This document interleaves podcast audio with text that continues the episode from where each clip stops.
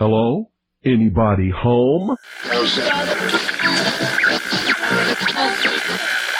Today, I want you to open your mind. I've almost come to the conclusion that the story is so damning that the mass of people can't deal with it. We are in process of developing a whole series of techniques to get people actually to love their servitude. We face a hostile ideology, global in scope, atheistic in character, ruthless in purpose, and insidious in method. For we are opposed around the world by a monolithic and ruthless conspiracy that relies primarily on covert means for expanding its sphere of influence. To change the minds and the attitudes and the beliefs of the people of the world, especially the United States, to bring about one world socialist totalitarian government. The potential for the disastrous rise of misplaced power exists and will persist. It has patterned itself after every dictator who has ever planted the ripping imprint of a boot on the pages of history since the beginning of time. Brutes have risen to power, but they lie. Dictators free themselves, but they enslave the people. If you can get people to consent to the state of affairs in which they are living, then you have a much more easily controllable society than you would if you were relying wholly on clubs and firing squads and concentration camps. Tools of conquest do not necessarily come with bombs and explosions and fallout. There are weapons that are simply thoughts, attitudes, prejudices, to be found only in the minds of men. As you connect the dots between different people, organizations, places, religions, history, suddenly the picture starts to form. If you don't connect the dots, it's just a mass of what's all this about. The kingdom of God is within man, not one man nor a group of men, but in all men, in you. You, the people, have the power to make this life free and beautiful, to make this life a wonderful adventure. Someone born in the United States is not more special than someone born in Mexico. Someone who is white is not more special than someone who is black. They're just vehicles for the consciousness to experience. War is peace, freedom is slavery, ignorance is strength. They do not want your children to be educated. They do not want you to think too much. It was learned that the aliens had been and were then manipulating masses of people through secret societies, witchcraft, magic, the occult, and religion. They reach into our children in music, television, books. Prey on children's innocence. How can I disprove lies that are stamped with an official seal? So if you have the opportunity to stand next to one of these machines, it feels like an altar to an alien god. Genetic power is the most awesome force the planet's ever seen, but you wield it like a kid that's found his dad's gun. The Army Air Forces has announced that a flying disc is now in the possession of the Army. Too many others know what's happening out there, and no one, no government agency has jurisdiction over the truth. Any state, any entity, any ideology that fails to recognize the worth, the dignity, the rights of man, that state is obsolete. A case to be filed under M for mankind in the Twilight Zone. About time some of you got acquainted with the real hard truth. It's the heart that says, I will not acquiesce. Broadcasting from the Sonoran Desert, I'm your host, Ryan Gable, and you're listening to the Secret Teachings Radio. This Monday, October 10th, 2022, and tonight is a very special edition of the Secret Teachings. It is our anniversary show, so we're going to have a lot of information on the history of the Secret Teachings tonight, where the show came from, the name of the show, and a bunch of other good information that you might enjoy if you enjoy the show. Before we get to any of that, though, if you'd like to contact me directly, rdgable at yahoo.com. You can also find us on Twitter at TST underscore underscore radio and find us on Facebook at facebook.com forward slash the secret teachings. You can also check out our website at thesecretteachings.info. You'll find our show archive there, montages, my books, digital and physical, that I've published, and more. www.thesecretteachings.info. And of course, last but not least, if you want to listen to the show and you're not a subscriber, you can just search the name of the show on any radio or podcast player or application, and you can listen that way. That show is free. There are advertisements that are placed there by an algorithm. So if you don't like those algorithmically placed advertisements, you can subscribe to the archive on that same website, thesecretteachings.info. And when you subscribe or when you buy a book, you keep us on air Monday, Tuesday, Wednesday, Thursday, and Friday. So earlier this weekend, Saturday morning, a uh, little bit, a uh, little bit unplanned, but I recorded some of tonight's show, and I'm going to play that for you in the second hour. And actually, in the third hour tonight, we have a three hour broadcast, and Ground Zero Radio is allowing us to play that extra hour tonight. Actually, it's going to be even longer than three hours because once the show is over, there's going to be a 40 minute after show that we recorded on Saturday morning. So tonight's show on the network will be not just two, but three hours. And then when you go listen in the archive, you'll find an additional 40 minutes. So you get like three and a half hours to three hours and 40 minutes of, uh, of the secret teachings tonight. But we're not going to have a theme and a, and a, and a subject where we, we, we dive into a particular area of interest. I wanted to take tonight to, well, not only thank all of you who have listened to us over the years and supported us over the years, I wanted to take time tonight to give you a little bit of a background on the show and maybe play some old clips from older shows. Some of this is sort of hard for me to play because I don't like the sound of my voice. Now it's not so bad, but back in 2012, 2011, I, I don't know. It sounded like I had vocal fry or something else was going on. I'm not ex- I'm not exactly sure, but I I pulled up a bunch of old shows. I was actually trying to count how many shows we've done over the years. For those of you who might not know much about the Secret Teachings, we've been doing radio since, well, the Secret Teachings has been around since 2013. Early 2013, March was when we did our first episode of the Secret Teachings, but we were doing the same radio before that, before I changed the name of the show. Originally, the show was called The D Show, and it was based off of a radio show that a, a friend of mine, he was my friend at the time, but he became a friend of mine, was doing at a college radio station in Orlando, Florida. And I had moved from West Virginia back to Florida because I'm from Florida. And when I got to Florida, I went to Full Sail Film School. And they, they also have like a, a video game program and some other stuff. So I was in film school and I used to go to bookstores I don't I don't know why I picked up an interest in reading. I hated reading in school, but I would go to these bookstores. Uh, I honestly was pretty sheltered as a kid, so I didn't I didn't know much about how to navigate uh, by myself around a city. I really only knew like Borders and Books a Million and uh, what was well Barnes and Noble, of course. So I'd go to those stores. I'd look at their bargain section, and you know I was I was going to college for my first apartment, and I, I didn't really know uh, didn't really have a lot of money, didn't really know how to I mean, I knew how to take care of myself, but probably not that well. I, I, again, I felt very sheltered as a kid. So I would go to these bookstores and I just pick up random books and find things that I thought were interesting. And I went into uh, a Barnes and Noble up in, I think it was Winter Park. It was just north of Winter Park, Florida. There's a Barnes and Noble over there. Maybe it was Winter Garden.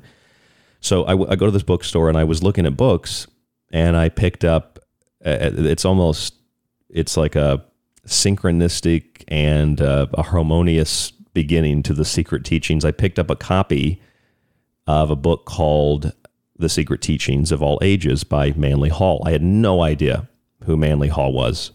And I had no idea what The Secret Teachings of All Ages was. I just knew that it was $20 and it was a big book. And I thought, well, that if I'm going to spend $20, I might as well get a really big book. So I guess I guess I really started I started the show because I was cheap and I was looking for a good bargain. So I ended up getting that book. And I, I don't know why I have such vivid memories of this. I remember going, I was in the esoteric occult or whatever they call it at Barnes and Noble. They, I think that some of them referred to it as freaks and geeks. They referred to that section. So I was in like the esoteric, occult, paranormal section. And I picked that book up. And the, the first book that I actually picked up, I didn't buy it, was a book by Shirley Andrews. And it was on Atlantis. It was called Atlantis Insights from a Lost Civilization. And then she wrote another one called Lemuria and Atlantis, studying the past to survive the future. And she ended up being almost coincidentally, perhaps more than coincidentally, she ended up being the first interview I ever conducted years later, just by happenstance. In 2014, we had a we had an interview at the college radio station. I'm getting ahead of myself a little bit, but we had an interview with Shirley, and uh, that was one of the first books I ever picked up. So I had a copy of The Secret Teachings of All Ages, and I was looking at Shirley Andrews' book, and then I remember walking around the corner, and there was a copy of Mark Booth or Jonathan Black's book. Uh, he wrote two of them now, but uh, the book at the time, The Secret History of the World. And it was in one of those world history sections and it was in one of those like New York Times best-selling sections and I was skeptical at the time already of stuff like if it was in the New York Times bestseller and they were promoting it, you know, one of the big shows uh, or one of the big uh, uh, like sections of the bookstore, one of the big uh, uh, what am I trying to say? One of the big uh, displays. And I would I, I would get skeptical of that, but I, I picked it up and I read it and I thought, well, this is very interesting. So I ended up getting a copy of that and I mean, it was probably a couple of years before I ever read uh, any of those books, especially at full length. I was not, I was not a good reader. Um, I read very little in school. I think the only book series I ever completed was uh, a book series called Area 51. So I was I was into aliens before before before all of this. So I ended up getting those books and I fast forward a little bit here. I ended up with a copy of The Biggest Secret by David Icke. And I was reading that book when I was in film school, and a friend of mine, kind of a friend at the time, she came up to me and said, "You're interested in all this this like conspiracy stuff?" And I had no idea, you know, what these words even meant, or I was just interested in learning something new.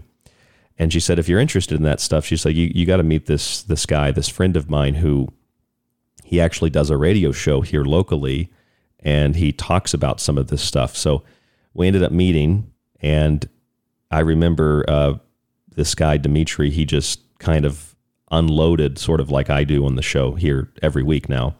And I think my mind was probably a little bit blown. And I he was a little bit older than me. He was like eight years older than me. So he was, he was almost 30. Maybe he was a little bit later than that, like 30 something. And I was 19 years old. So I ended up going down to the radio station and we we actually shot a we had a documentary class and we shot a documentary at the radio station Rollins College Radio. They've since removed the station; it's gone. They uh, got rid of it and replaced it with some like digital system, so you don't have to have DJs or hosts.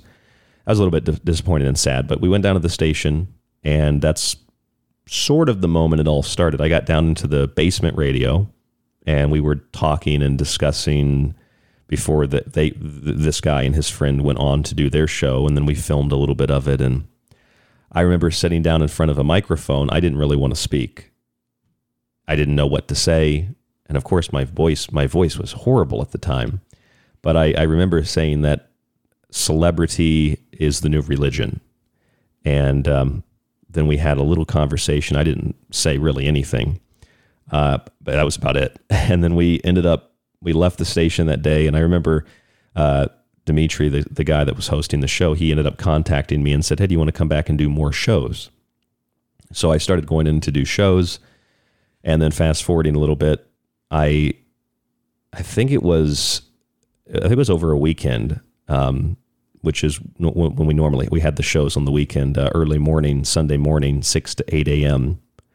I remember going to a an event in uh, in Florida, and uh, I think it was in I think it was, was in Orlando. It was at the Orlando Convention Center, and they had a it was a presidential debate, and I went to the presidential debate because I wanted to I wanted to see if I could um, listen to Ron Paul speak. I liked Ron Paul, and um, Ron Paul. Uh, I ended up did get I did get to meet him, and I remember driving home that night trying to call my friend because he was a big fan of Ron Paul, and then I got the message the next morning that my friend Dimitri had actually passed away in a car wreck that morning. And that, that was the reason I couldn't get a hold of him to go to the event. And so that was kind of shocking. That was the first time someone I, I knew, you know, very close that wasn't family, uh, died and died in a very strange way. His car got hit by a motorcycle. It's hard to believe, but his car got hit by a motorcycle. His the actual the driver's side got hit by the motorcycle, and it it rolled his SUV. It was very very strange, but I guess the angle that he was turning and the speed that he was going, the motorcycle, it just happened, and uh, it rolled his car. The motorcycle driver actually survived, and course, insurance is largely a scam because he had insurance. The motorcycle driver didn't have insurance, but his insurance paid for the motorcycle driver's medical, and the funeral was left up to tens of thousands of dollars for his family to pay for. That was like the first time I realized, oh, insurance is just a giant scam. So I uh, after that I didn't know I didn't know what to do. I thought, oh, the, I guess the radio's over. Not that I was really doing anything at the time anyway. And I I got a I actually got a call from the radio station, and they said, "Do you, are you going to try to continue the show?" Because they knew that he had died, and he had done it for several years, and they wanted to, you know, it's a college radio station, so most of the people that would, would were doing shows, it was like in the middle of the night, they were just smoking weed and playing music. And a lot of times people didn't even show up. You know, people are high, people are drunk, it's college kids, they're out partying. So if somebody stayed on air for more than a couple of weeks, I mean, it, it was really a miracle. So this guy had done it for, for a while. And so they said, we'd like, if you want, you can kind of grandfather the show in and you can take it over. And I said, I thought about it. I said, oh, okay, I get, yeah, yeah, why not? I'll, I guess I'll take it over. And I thought at that moment when I said that to them that there's no way, there's no way I'm going to be able to do this. I, I bit off way more than, than I could chew. And that's an understatement because I had a two hour show in the morning and I had, you know, basically no information, no knowledge, no understanding, no background of anything. I didn't know what to do, what to talk about. When I did do a little bit of radio, it was a very soft voice and I relied on someone else to host the show. I didn't know what I was doing. So I think that's when my obsessive compulsive preparation began because I I started to I, I got access to whatever. Like I went to libraries, I went back to bookstore, you know, the bookstore, and I bought uh, just books that I felt were interesting, and I started to read them. And I mean, I had no idea that one day I would call people like Jim Marrs a friend, or I would ever get to interview David Icke several times on the show, or you know, I never thought the first book I picked up, I didn't buy it, but the first book I picked up by Shirley Andrews would be the first interview that I that I ever conducted. I never thought, you know, any of those things at the time. I had no idea. And I started reading through these things and I because I had to do the show for 2 hours on the on the on the weekend, I didn't know what to talk about. So I I started reading and researching and going into the station and at, at first I would do these shows where I played, it was like playing very low music the whole time. Like I'd play really low music in the background. So you'd hear kind of like a, throughout the whole, like the whole time I was talking. And I, I don't like that now. I, th- I thought at the time that kind of sounded good.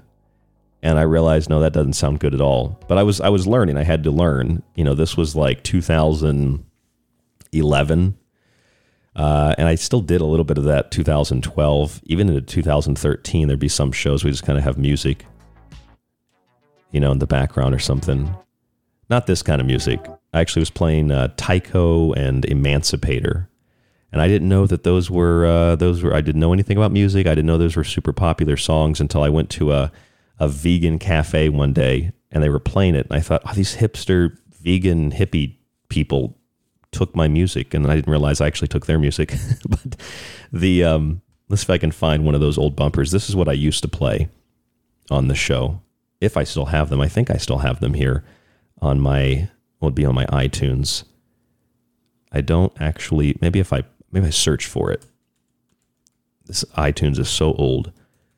Okay, there's still some stuff on here. So like stuff stuff like this. That's what we would, would play you know, 6, 6 to 8 a.m. Sunday morning, college radio station. And people like that kind of stuff. So we play that, a lot of that in the background. But I ended up, I got out of that habit, is, is the point, and I started to learn a lot more. And I just, all these firsts, I remember all these firsts. I remember getting a call one morning. Nobody else wanted to really do do the radio show consistently. These were college kids, and I, I, was a college kid too. I was going to film school down the road. I wasn't going to that college, Rollins, but I would get calls that would um, that would provoke you know, uh, provoke uh, an opportunity. And they'd call me and ask me, hey, someone called out. They don't want to do their Wednesday morning show. Do you want to do it? And I said, absolutely, let me do it. So I would, I remember this one Wednesday I went in and I didn't know what to talk about because it was, I was, it's, I spent all week preparing for one show. And this was like in the middle, like Monday, Tuesday, they're like, someone called out for Wednesday. Do you want to come in to do the show tomorrow? And I thought, well, I'm not even done preparing for my show next week, let alone tomorrow.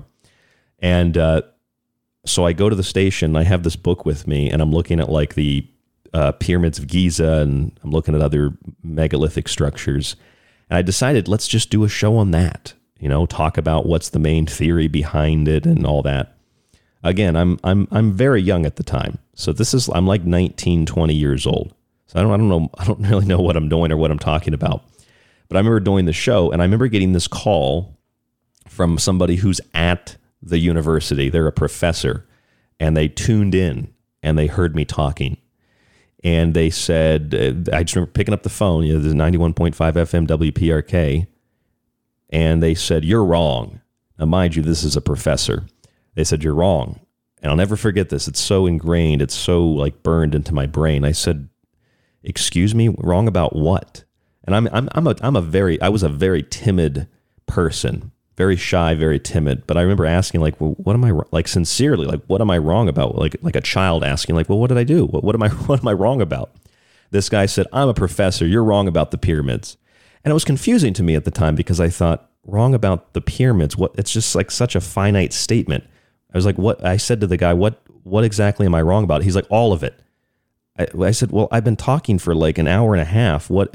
What am I wrong about? I'm talking about the the the log theory and uh, you know rolling the the stones on logs, which makes no sense uh, for a lot of reasons. But I said I've, I've talked about that. I also talked about you know uh, these more mystical theories of like putting some kind of substance on the stones and levitating them, which maybe that's what he was talking. He said, "No, you're just wrong about all of it. That's not how the pyramids were built."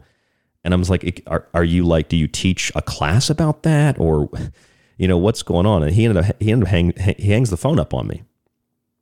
So that was one of the first tastes of I, I, I, honestly don't know what I would call it. Just someone being upset and angry over discussing different ideas. I'm not sure what it was. So this guy, he he hangs up on me. I just have these very vivid memories of these things. So he hangs up on me, and that that was about it.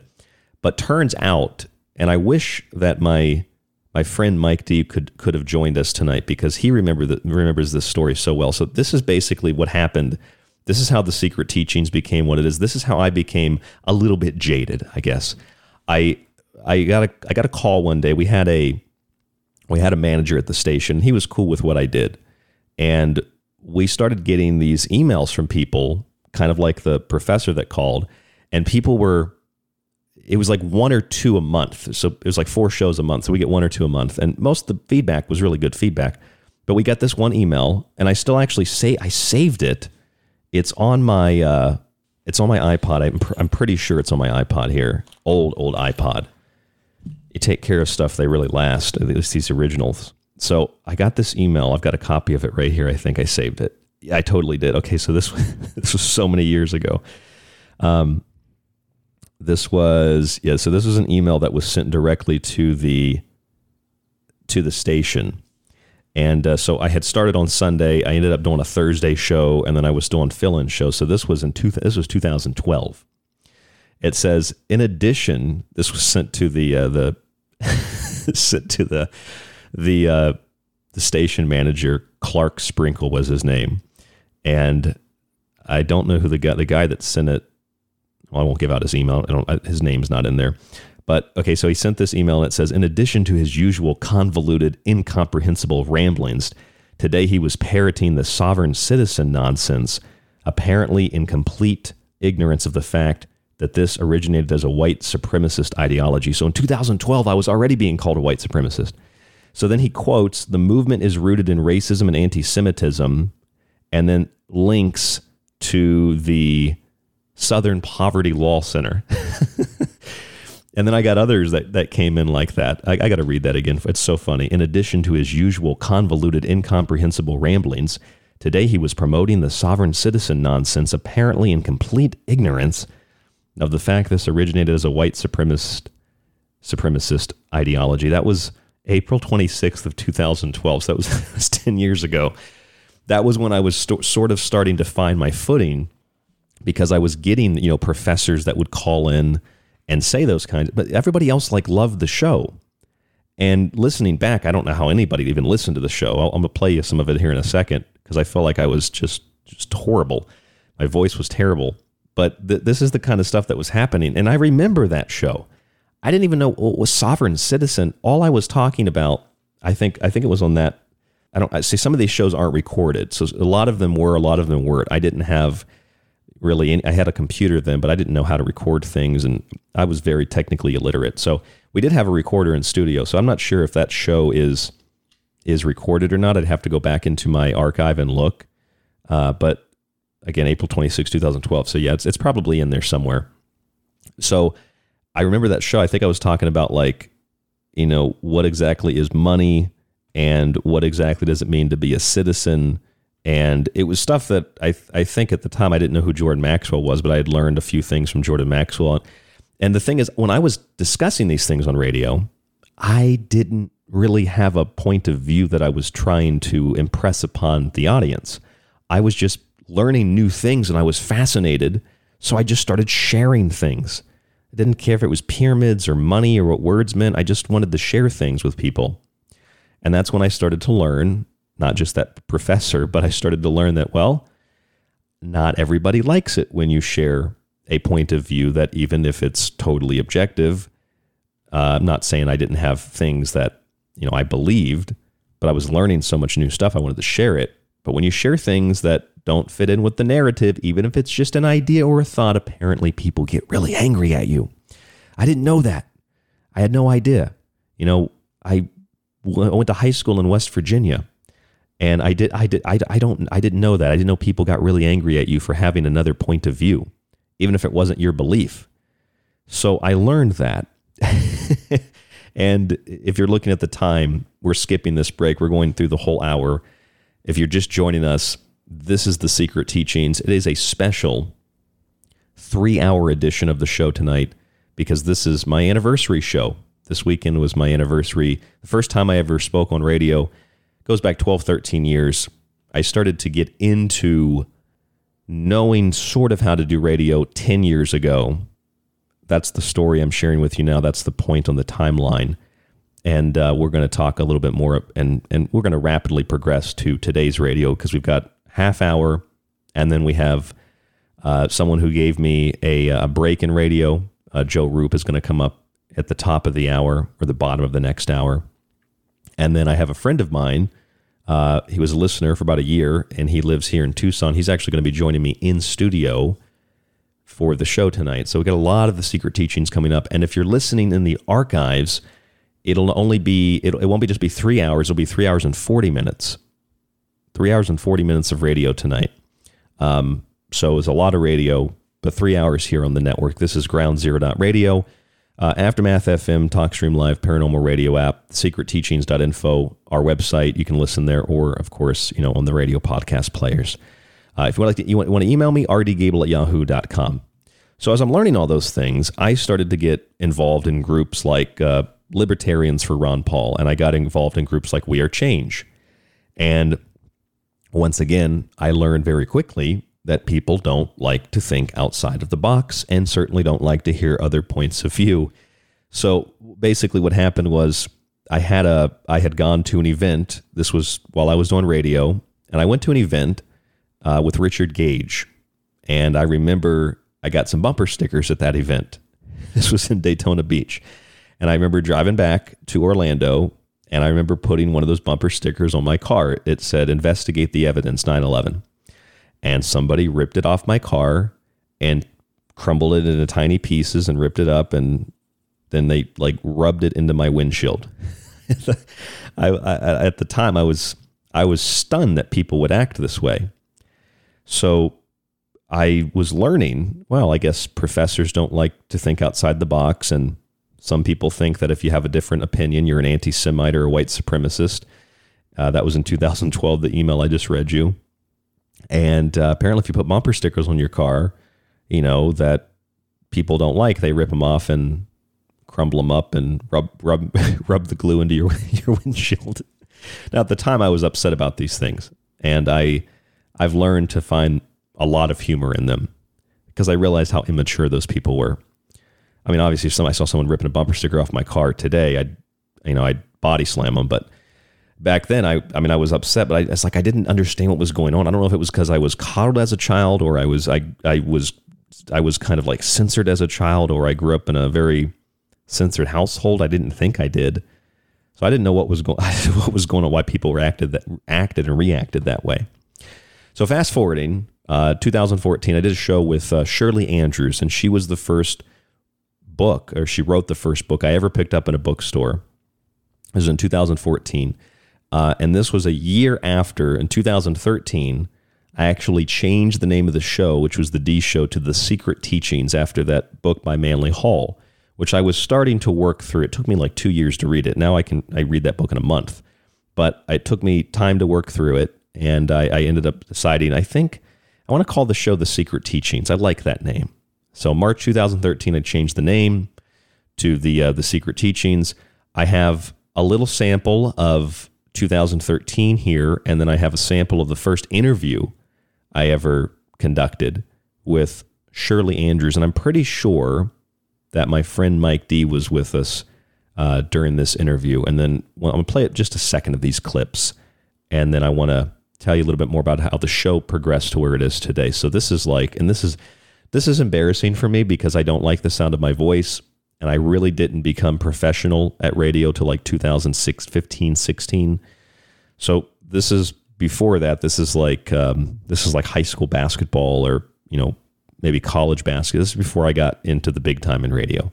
So this is a little sample. This was me and uh, a friend of mine named Nick, who uh, older friend of mine.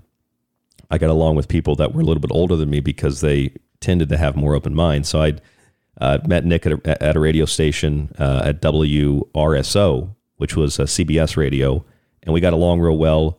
Um, he ran a, uh, a, a, real estate school, a real estate license. So I got my license. I actually taught a little bit at his school, and uh, then I we ended up doing radio together. So here's like a tiny sample.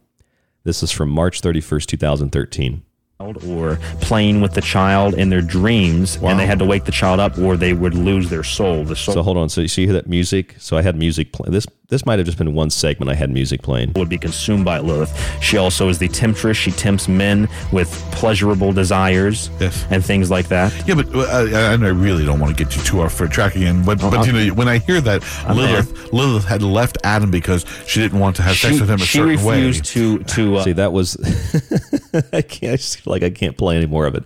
It just sounds so bad. I don't know what my voice was. I don't know if my voice was like vocal fry or if it was it, it sounded very flamboyant, like a, a, a, like a gay guy who has vocal fry. Is what my, I think what my voice sounded like at the time. I did not like the sound of my voice, but that's that's what it was. The news reports right, were. Right, right. It's just crazy stuff. Yeah, that is. Let's get to something that's taking place today, Easter, Nick. Easter. Mm-hmm a little Christians Easter first show. celebrated Easter on the Jewish holiday of Passover. Okay, so so I, I have been doing this for thirteen, going on thirteen years, and uh, professionally like seven. And the Secret Teachings has been around coming up this March for ten years, and uh, this was when I first started the Secret Teachings. This was one of the first shows I did uh, called a Cult Easter. Now, I mean, if you want to go back and listen to these shows, like I mean, if you if you can stand the sound of my voice, it's it's just so bad. It's so bad. It sounds like a gay guy who has vocal fry. That's what my voice sounded like. A lot different than today. Uh, so anyway, a year later, uh, I ended I ended up interviewing Shirley Andrews. She was the first uh, author of the first book I ever picked up when I started to read and learn about things because I had to cover a two hour radio show. I didn't know what to do, so I just read obsessively until I until I learned. I didn't want to be unprepared like I was in when it was in high school. Uh, let's see if we can find some of that is less sta- is stable. Things go up and down. They put a cross country. So this is 2014. Transatlantic cable down, and it went up like 20 or 25. No music in the background. And, and I, I, got out of that business. Years it went up and down a whole lot. I mean, whereas Pacific isn't isn't so much that way. and things in the Pacific are temples. You'd see them one day from an airplane, and you look down. You go the next day to find it's gone. And it's gone. Well, there was a big storm, and the sand covered it up. Well, This in the Pacific, these ruins are there. So Atlantis and Lemuria, two different cultures, two different kinds of people, and the, you mentioned Mu. Mu is another name for Lemuria, correct? Right, right. You know, there's an, a really fun. This is from Irish folklore. Okay, so there is just a sample. That was 2014. Now my voice sounds a little bit better there, and there's no music. I got out of the, the, the music business. I didn't play music anymore. This was 2014. This was May 2014. So I got out of that and I the music, and then I think the show got a little bit better in 2014. So then around 2014, uh, into 2014, 2015, some something around there, um, we had this new guy, and this is why I wish my friend Mike was here. Damn it, we had this, this new guy that took over the radio station from Clark Sprinkle, and uh, his name was Ron Shearer. And uh, Ron Shearer, not Ron Patton. Ron Patton's a cool guy. Ron Shearer, Rollins College Radio. He takes over the radio station, and his goal is to digitize everything. So already I'm I'm up in arms about it. I'm upset about it. So Ron Shearer comes in and he does not like my morning radio show. He goes so far as to that the guy was actively attempting to sabotage what I was doing. So he would one time he call, he comes into the studio and he tells us there's a gas leak. You got to leave. There was no gas leak. Let's put it simple. He comes into the studio another time. You can't curse. Like while I'm on air, and I I turning around, I thought I said curse. I'm, I'm, I'm nobody cursed. I'm talking about I don't know what it was I was talking about. I don't know aliens. and I, and I said I didn't curse. Oh, we got to shut it down. We shut it down. We just can't have cursing. Like I didn't curse though. See, this is why when I started to get really upset. Now, long story short, this guy was promoted from the film department of Rollins College. I went to a different school for film, by the way, if you didn't catch that. But this guy was promoted from the film department to the radio studio, radio station, and he became the manager. And the guy turns out to be the same a hole, I'm just going to say it, who called into my show years before and said, No, you're wrong about the pyramids because I'm a professor. It's the same guy. So this guy must have had a grudge. He gets a job at the station just to get rid of my show and get rid of it. Boy, oh boy, did he end up getting rid of the secret teachings on 91.5 FM. So long story, he might have even been the guy that sent the that sent the the sovereign citizen email, the white supremacist email those couple years before. So I want you to just think about this with me. This is a little bit of a background on the secret teachings. I'm I'm in so the studio is like in a basement, right? And I have to come down and you after a while they installed a buzzer system. So you had to like buzz yourself in. The the, the previous host who was just leaving had to let you in. And that's how they prevented people from just walking in and out. And there are a lot of people doing drugs and other stuff down there. I'm sure people having sex down there or something. So it was okay. I understood they installed like a locking system. Uh, so they installed that, and uh, this guy, this new, he wasn't a producer. What was he? he was he was just like a radio manager. He wanted us to start signing in and signing in our guests, and that that all made sense. I, I understood that. I was cool with that. But one morning, I I came in, and uh, Mike D was with me, and I had I had put up a flyer on the cork board, and it said, and I didn't. I don't understand graphics. I'm not a graphic designer. All I did was take like an image from the internet and I, I, it was like a an eye of providence and i put listen to the secret teachings 91.5 fm wprk uh, the, the best in basement radio and i put it on the wall of the cork board and i come in and we're walking by and mike d says to me turns to me and he says he said what happened to the flyer and i said oh i put it up i don't, I don't know maybe somebody took it down or we didn't get approval or something so for some reason we just we looked in the garbage can and someone had ripped our flyer down and crumbled it up and put it in the garbage can. Now there's nothing offensive on the flyer. It's the eye of providence. It's it's uh, it's you know the eye of God, the eye of Ra. I don't know what's offensive about that, but somebody ripped it off the, the thing and threw it in the garbage. And I now I mean I guess I'm still naive at the time. I'm still thinking this like 2014 into 2015. Come on, people aren't that nasty and aggressive and mean over something they don't like, right? A lot different than my perspective today. And I hope you you getting an idea of who I am now because of the the professor, you know, a hole and ripping of the flyer down and the, the nasty name calling emails when I'm just sitting there in the morning thinking I'm really tired, but let's talk about how these temples were built because I have no idea. So we realized someone had ripped it down. So then we were like, okay, let's let's experiment. Let's put up some, some other flyers. So we put up some other flyers. It's so funny. We put up some other flyers, uh, and uh, well, they got they got ripped down too. And uh, I had I had put business cards out. Okay, I'd put little. I just I had made them. I didn't know how to. I didn't you know Vistaprint. I don't think was a thing. Maybe it was. I didn't. I, I wasn't savvy on the internet. I don't know. I was I'm very sheltered. I am, I'm finding as I tell this story.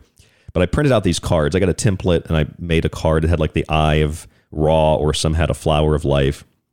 It said the secret teachings and it gave the name of the station.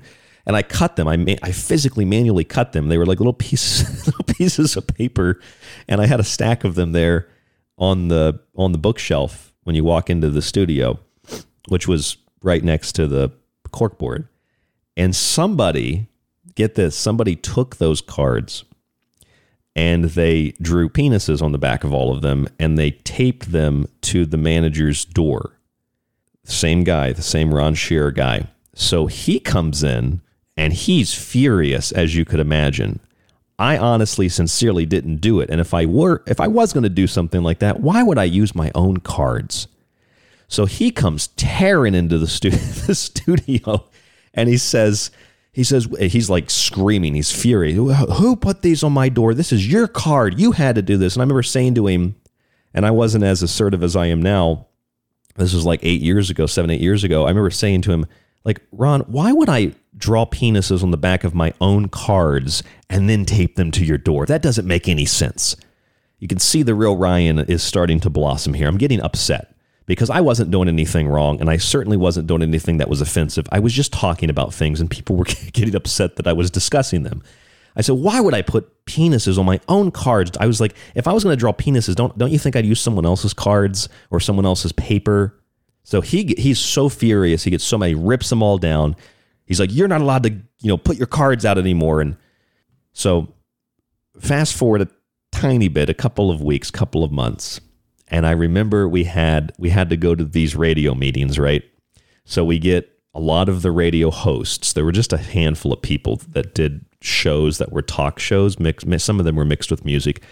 So we're in the basement in this studio. We had a, a CD library room with a couch and a table, and uh, we're in there. And he was the Ron Shearer guy, the uh, the manager. He was trying to transfer all that music to digital. So we're in the room and he's got his little setup there and he's sitting at the table and we're having a meeting because people are doing vandalous things at the studio i'm getting blamed for things i didn't didn't do and i i'll never forget this as the as the meeting's wrapping up we were discussing like fcc rules and regulations and and what you could and couldn't say and could and couldn't do and what and you know what was considered acceptable. And then there's safe harbor at certain times of the night. And because our show like borderline on safe harbor into non-safe harbor. So like the first hour was safe harbor and the second hour was not.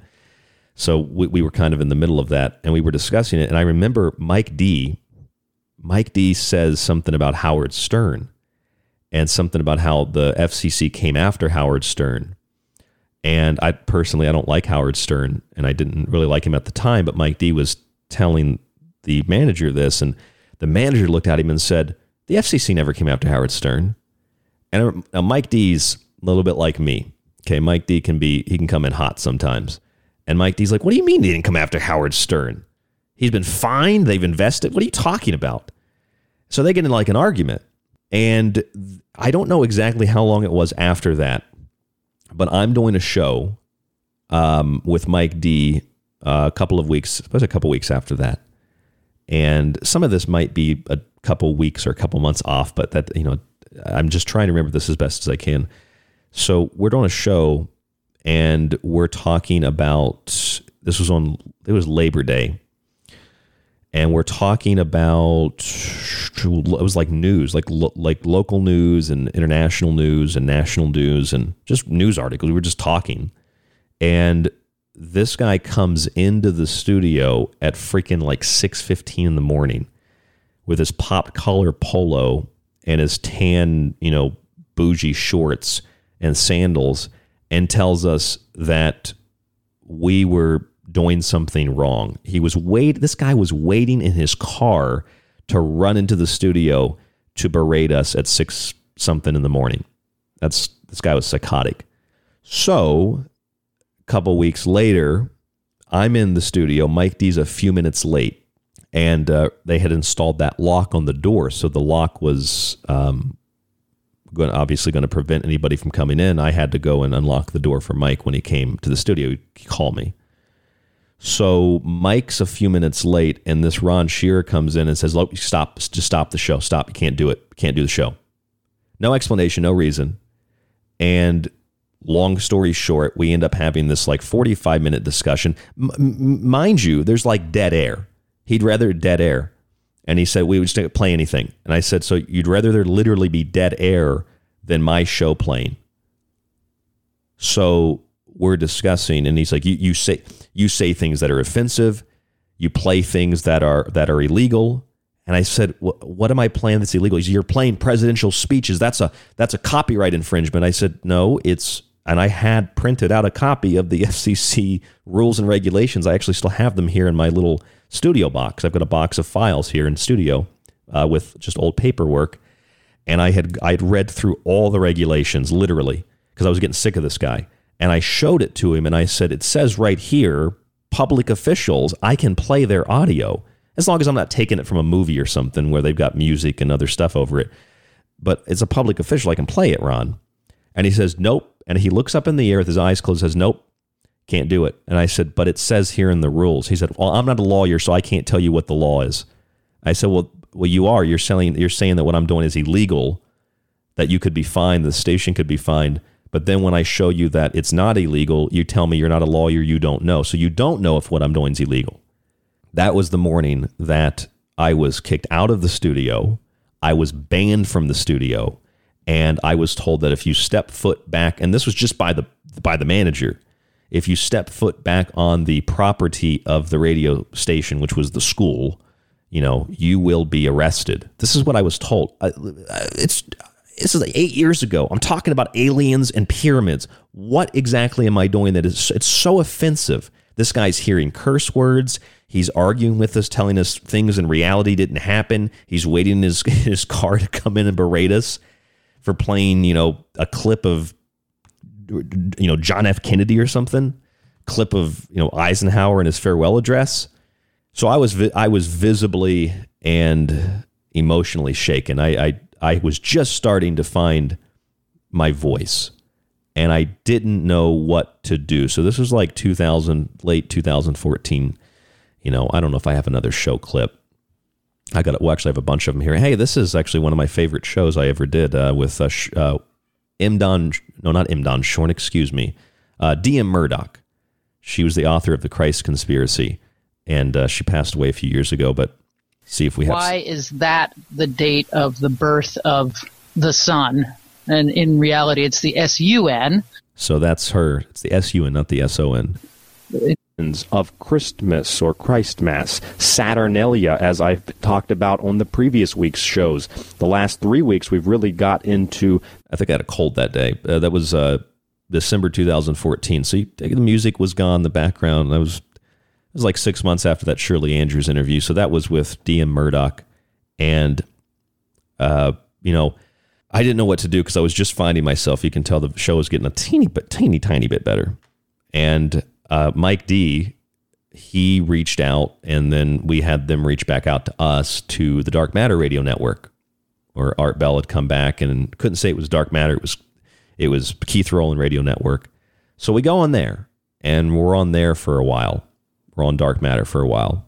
And we started to get emails from Keith Rowland, kind of similar to the old radio station, WPRK. There was a stint, by the way, we were at CBS, but it wasn't very long. and it was too expensive and too time consuming, and just for an hour show, you know. So it was a, it was a lot. I did a show on vampires on CBS, and they didn't like that.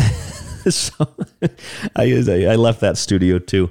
That was by choice. So we're on Dark Matter, and the show's a little bit better. This is 2015. Same day, actually.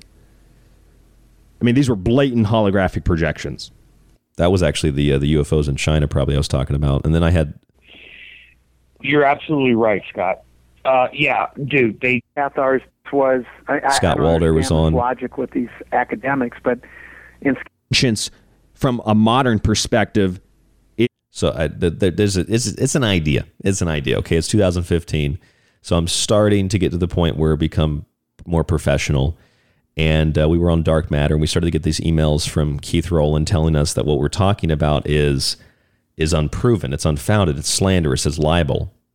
And what, what we were discussing was uh, the vatican and human smuggling rings and child sacrifice and all this kind of stuff and we were told that's not true and i always would tell keith well keith i'm not just making this stuff up i'm reading like mainstream news articles you know, I've read about the Franklin cover up, uh, the Finders cult, uh, you know, Jeffrey Epstein. That's right. I knew about Jeffrey Epstein then. And I was talking, and nobody wanted to hear it. Not that I'm special. Other people were talking about Epstein long before I was. And we were told you can't do that. It's offensive. We could be sued. I was talking about the royal family, British royal family, Saxe Coburg Gotha. And finally, I we actually got another email from Keith, and he's like, "Oh, you can't talk about the TSA. They don't hire pedophiles." And I was like, "Keith, here's a congressional report where it says they hire uh, pedophiles, like literal pedophiles, sex uh, abusers, uh, sexual assault, uh, you know, all this kind of stuff." So I sent this stuff to him. I, I showed him like this is what I'm in congressional reports, um, just mainline news, and he said, "Well, I'm going to have to start screening your show." So he starts screening my show. And he he gets he gets he comes back to me and he says um, if you don't start limiting or eliminating your the talking uh, the segments that you're talking about this kind of stuff we're going to have to either you're going to have to censor it or you're going to have to go. And i have the email signed by him and art bell that said if you don't censor yourself, it's going your show's going to be gone. We can't have this talk on the radio because you know what happened to Art Bell and his son and molestation and all that. And so I remember doing a show one day where I did. I, there was a radio host in Florida who got um, he was involved in some kind of like sexual child abuse thing, and I just read the article. And Keith said, "That's it. You just couldn't keep your mouth shut, could you? Uh, your show's gone." He's like, "If you agree to censor yourself in the future, we may have a place for you, but right now we can't have that on this network." That's right. Keith Rowland, as much as respect as I had for Art Bell, I still love Art Bell. I don't have any have any beef with him, but they signed an email. You cannot talk about human sacrifice, child, even if it's historical child sacrifice, human trafficking, child trafficking, the Vatican, the royal family, Jeffrey Epstein. You can't talk about any of that stuff on this network. Let's fast forward to today. I ended up getting booted from Dark Matter and I was picked up by LNM Radio, which is uh, Michael Vara. And I was over there for several years, and I ended up leaving. The Art Bell drama came back when Heather Wade came on to LNM, and the Neelys. There's a couple of people, Katie and Daryl Neely. They were helping run the day to day. They ended up being con artists, and they ripped the network off of a lot of money. And uh, my show, I just felt I was there for so long It was like four and a half years or something I was there. They just didn't respect what I was, respect me. Or, you know, they were just throwing my show around whenever and wherever just to get this other woman in here and who eventually quit. So I left them and I ended up going to the Fringe FM with Joe Rupe. And I was there for three years and got an opportunity now to come to Ground Zero, which had, you know, Ground Zero, they'd asked me before if I wanted to come over. And I said, no, I'm loyal to the fringe. And then some technical things at the fringe and I and and it was time to move on and I moved on to ground zero and here I am today. That's that's basically what happened. Uh, here's some just little tiny samples of the show. This is 2016. My computer. Well, what the hell's a supercomputer? I mean, when computers first came out, those were pretty super, but we've developed a supercomputer. That was 2016. I'm going to try to play just a little bit of like every year. You hear my voice change. especially from from 2017. Judaism, is that Muslims, even in the Quran, there's several uh, several sections of the Quran. I think there's at least two or three that I've seen because I have a Quran and I've read it. Unlike people that burn it just like the Bible and don't want to read it, I've read. That's 2017, and then 2018. It starts to get a little bit better. The voice, I think, it's better. Gets a little bit better as it goes. Can be awoken by the distinctive sound of their baby crying. This 2018, baby early, crying. early 2018, and then let's go to 2019. individuals that are no different than us. Individuals that they might be really nice people. So you can see it's getting it's getting better, and then we jump to you know to the recent shows, and it sounds a, a whole lot better now. I know this is, was a recent show we did here on Ground Zero. Listen to the secret teaching. Understand why it's so difficult for people to grasp this. Yeah, you see, so it, it changed a lot over the years from whatever that was in 2013 to, to what it is today. So that's, that's a little bit of the history of the secret teachings. One other little tiny piece of information is, uh, well, we we were pretty instrumental, uh, along with so many others, the Dark Journalist and Stephen Cambion, C.W. Chanter, and you know a lot of other people. People I'm not even necessarily friends with. I like Stephen Cambion, we're friends, but some other people I don't know. We were pretty we were pretty involved in that whole uh, Jordan Sather, David Wilcock, uh, Emery Smith scam that they had going. And I got the audio of Emery Smith saying that they threatened him and that they, you know, I, I have that audio on my, my hard drive. I'm not going to pull it up and play it all for you, but, you know, talking about the doxing and all that. Remember all that stuff? Uh, we were one of the shows that were instrumental in, in kind of opening up that, uh, that floodgate and exposing those people. So, that's the secret teachings. My whole goal here is to, well, uh, my whole goal here is to provide you with information. I want you to learn something. I want you to enjoy what we talk about. Uh, I want you to get something out of it. Coming up next is Joe Rupe. Joe Rupe is one of the guys who gave me uh, more of a professional start in radio. He's going to be with us for a half hour. Then I pre recorded the second part of tonight's show over the weekend because that was the real anniversary of the secret teachings. And uh, my friend Joe, another Joe, will be here in studio with us. So you're going to hear three hours of the show tonight total. And then if you're listening in the archive, or if you're listening, you know, live, and then you want to go into the archive, there's an extra 40 minutes of after show. So it's a lot of show. Uh, a lot of people, uh, you know, send us good messages. Good luck. Thank you so much, you know, for doing what you do. Or I'm glad that you've been around. Congratulations. So I want to thank all of you who have supported us over the years, not just, you know, buying a book, subscribing, but thank you for supporting what we do, listening to the show in and out every week, every month, every year. I think we're getting better. I think hopefully you heard that in the audio. And I hope you enjoyed this first hour of discussion about the history of the show and uh, what we've been through to get to where we are today. I'm sure I'll think of something I missed, but you know, maybe we'll we'll do it. Maybe I'll get Mike back. We'll do another anniversary show where we actually talk about because Mike Mike's got all these good stories. So anyway, thank you so much for tuning in to this hour. Another hour coming up, then another hour coming up here on The Secret Teachings. I'm Ryan Gable, your host. rdgable at yahoo.com. Our anniversary show tonight, 12, 13 years of radio. I started in 2009. In 2010, I started to do it consistently. Then 2011, I did it a lot more consistently. 2012, I took over the show, a show. I changed it into the Secret Teachings in 2013. Then we got kicked out of radio. Oh, there is one other thing I forgot. Uh, people were so offended at the old radio station that security had to contact me and said, "Say for liability reasons, we actually have to escort you to your car." This is a, a college radio. These people are just there's like drunk kids passed out on the sidewalk, and they have to escort me to my car because what I was saying was so offensive to people. I guess Uh, people were threatening to kill me. I just think it's funny in retrospect. Anyway, th- this is the Secret Teachings. I'm Ryan Gable. There's a lot more coming up after this. I hope you enjoy the anniversary show tonight. We'll be back normal again tomorrow. Stay with us. There's a lot more after this. If you'd like to hear more of the secret teachings, if you missed a show or part of a show, sign up to the ever expanding archive at thesecretteachings.info. When you subscribe for a month or year, you get access to the full show archive to every show after it airs. You can download and stream unlimited episodes and share your login with friends or family. With your subscription, you can also get access on the website to all of Ryan's digital books and the ever growing montage archive. Just visit thesecretteachings.info and click on the Donate Subscribe tab at the top of the page. Use the secure PayPal link and start your membership today. By subscribing, you support The Secret Teachings, Ryan, and yourself.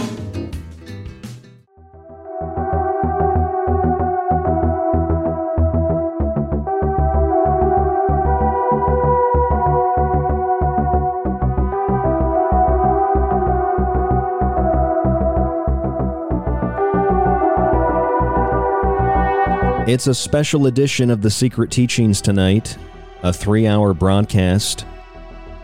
TheSecretTeachings.info is our website. For those of you who missed the first hour, this is my 12th, 13th year anniversary in radio, and I wanted to do something special tonight. We try to do something every year, something unique. Get a couple of guests on, maybe try to take some calls. Again, you're listening to The Secret Teachings. I'm Ryan Gable. Almost 13 years. That's 12, 13 years. We started at the end of 2009 into 2010 and uh, probably got started professionally around 2015, 2016. That was around the time when we left a college radio station in Orlando, Florida called 91.5 FM WPRK. Rollins College Radio. I guess they've since demolished that radio station, which was kind of sad when I went back there to take a look around. And they made everything digital and it's all automatic now. There's no DJs, there's no music and anything like that. So they ripped all that out. And uh, in the process of leaving that station, we ended up getting picked up by the Dark Matter Radio Network. And we were one of 25 shows on that network to, uh, I guess you could say, to get the honor of being on the network with Art Bell. And after we transitioned from there, long story short, most of you know the story. Uh, there was another radio host there, Michael Vara from the LNM radio network, which has since passed away.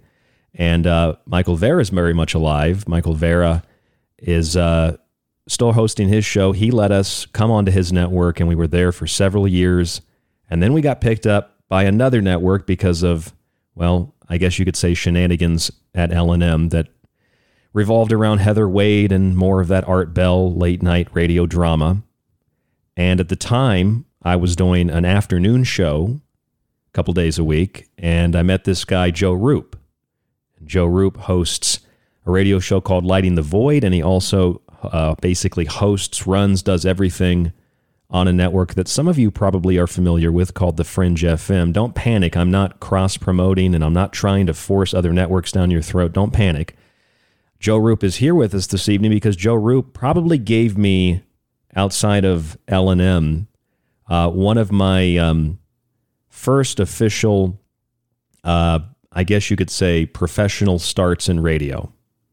And so I wanted to bring Joe on this evening to talk with us a little bit about uh, well, this show's been on the air for 12, 13 years. I've known Joe for several years. Uh, Joe, how are you? Uh, I want to thank you so much for coming on the uh, the anniversary show tonight. I'm good, man. Still trying to recover from the aftermath of Hurricane Ian and, you know, just the craziness of Florida. But paradise comes with a price. You know, nothing's for free. It does. I'm from there. I know very well. If you'd have bought an electric car, though, that hurricane would have went right around you. yeah, right. Right, yeah. Yeah. I'm good, man. It's good. I'm good. I'm good. I, and you're still bumping on and doing your thing, man. And I, I think it's, a, I think what you're doing is amazing. I don't think you're ever going to stop growing, brother. I don't think so either. I, I mean, even if I uh, if I lost all the funding, I lost everything. You know, the subscriptions, the books. I, I think I would still do it just for my own sanity. You know, radio can be very th- therapeutic, can't it? Well, yeah, yeah. Especially if you I mean, I that's one of the reasons why I got into it, especially if you feel uh, like society as a whole is is just kind of a, a twilight zone for you. You know, being able to get on the microphone and express everything that you feel and tell your story and talk to people, it's very therapeutic and it's very uh, vibratory. You know, it's it's good for you. How long have how long have you been doing radio? Probably uh, since twenty, I would say twenty sixteen. So, so about six years, years about half the time yeah. I've been doing it. But see, when when I started, I wasn't trying to run a network either, so I know that that's like doing a whole another show or maybe two or three additional shows a day on top of your own show? I know that's a hassle probably to have to Brother, deal with it, that. It takes up, yeah, it takes up all of your time, and it and it's hard to get. Um, it's hard to make it profitable to sustain it. It's, uh, in fact, running a show is quite more profitable. But you know, I'm always working on trying to fix that. So even the network and the show host, where everybody wins, and it's I've always wanted that. You know, I'm a I'm a team guy actually. I know that you are, and I, I wish you the best of luck in uh, what you have going on now, especially because you've you've had to move things around a little bit, and obviously with the hurricane, that's probably slowed you down and whatnot with the station. But I, I again, I wanted to invite you on the show tonight because back in 2000, what was it, 18? Was it 2018 we started talking for the first time? Yeah. So, so and I remember I was living in Tucson at the time, and I was dealing with that Heather Wade drama with uh, the Art Bell, Dark Matter Network, and L and M, and you remember all that very well, don't you? Yeah, yeah. Um, I, I remember at the time when I heard your show, I think it only came on uh, like the new editions came on twice a week or something like that. I'm not really sure about the schedule, but when I heard your show, I was like, I don't think like this. This is one of the best guys I've ever heard in radio. There's no way that you shouldn't be doing a, a prime time slot or some slot where you're getting more funneled traffic. You know. Mm-hmm. Um, so it was really an opportunity. And secondly, uh, the subject matter that you talked about it fit perfect with pretty much everything I was trying to do. So I thought it was a real blessing to find your radio show.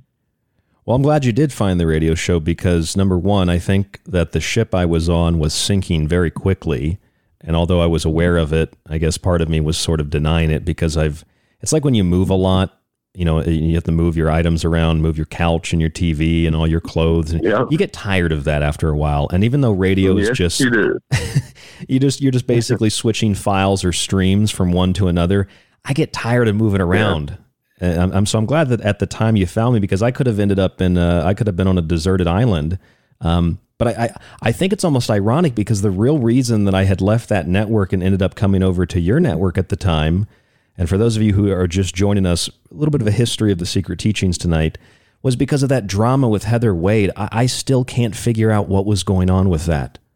Man, I don't even know. Like the parts that I tried to, that I heard, like it just, you know, when you hear something and you know there's like dramas going on and alternate Oh agendas. yes, oh yes. and, and let's let's just call it for what it is. You know, it's a lot of bull crap. Um, it's not. It's not. Um, you can't progress in a world of bull crap. You just can't. It keeps you stuck, and you know it causes problems. And like that's all I got from it. I never knew the truth of it either. I, to be honest, I was more concerned about uh, you know uh, you and what was going on with you. Well, for anybody who doesn't know, yeah, I don't, I don't know if anybody remembers Heather Wade, but for those of you who don't know, Heather Wade came on to that network I was on. And I thought it was so funny because this woman, she comes on the network and they give her my time slot. And I had been there for like four and a half, five years. And uh, then then she comes back and she just well she kind of disappears and then they give me my slot back. Then she returns again from the dead and they give me her slot or they give her my slot again. It was it's so dramatic. Everything in radio is so dramatic, Joe. I don't understand why Yeah. it has to be. And and she has like a a social media hissy fit and I don't understand. I mean, maybe it's just the, maybe it's just the Art Bell late night radio. Maybe maybe all radio is not that dramatic. It wasn't that dramatic on the on the Fringe when I was on there. It wasn't that dramatic. I don't know what's going on. The only thing that was dramatic on the fringe was how was the station functioning. That was about it, you know, like just trying to get it to function properly, you know. Uh, but um, yeah, no, I get all that, man. But you know, here's the thing about your show and why people love you and why I love you is because you stay true to yourself always, and it doesn't really matter what's going on around outside of you. And I would say that to anybody. You know, if you want to be true to yourself, it doesn't really matter what everybody else is doing, or even the world, or uh, or some woman that's trying to take your slot. People, it, this lady told me this one time. You know, she called into my show and she said, "Don't worry, the cream will always rise to the top." So as long as you stay persistent and be yourself, uh, I don't think you're going to have a problem. And that's something I noticed about you from the jump. You know. Well, like I said, if it weren't for you, Joe, I wouldn't be here tonight. on the Secret Teachings. And uh, although I had had some issues with uh, Michael Vara before because of all that drama, if it wasn't for Michael, I wouldn't be here. I mean, it w- if it wasn't for Keith Rowland on Dark Matter, I wouldn't be here. And if it wasn't for all of the listeners, uh, I, I, likewise wouldn't be here. So I, I, owe a huge part of my success, however you decide to uh, define that when you see me and you perceive what this show is, because I don't have millions of dollars. Uh, but I owe a lot of my success to, to you, Joe. So thank you so much.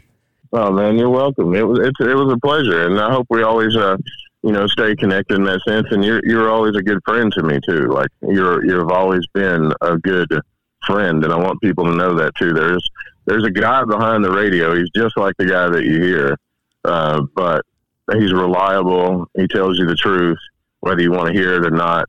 and uh, it's good to have somebody like that. And I think that's another reason why people listen to you. Well, if I may, if I may go behind the scenes a little bit, Joe, uh, you know, we lived together uh, or in the same building, two different uh, apartments in uh, Bloomfield, New York. And I know a lot of radio mm-hmm. hosts, just hear me out on this. A lot of radio hosts talk about like GMOs and, you know, organic foods and things like that. And then they go and they just, you know, they live their life like everybody else, not thinking about those things. You know, more than anybody else, I stay true to what I say about health and nutrition on air because I know oh, it yeah, it, anno- it, annoyed the hell out of you when we li- we lived up there in New York. Oh.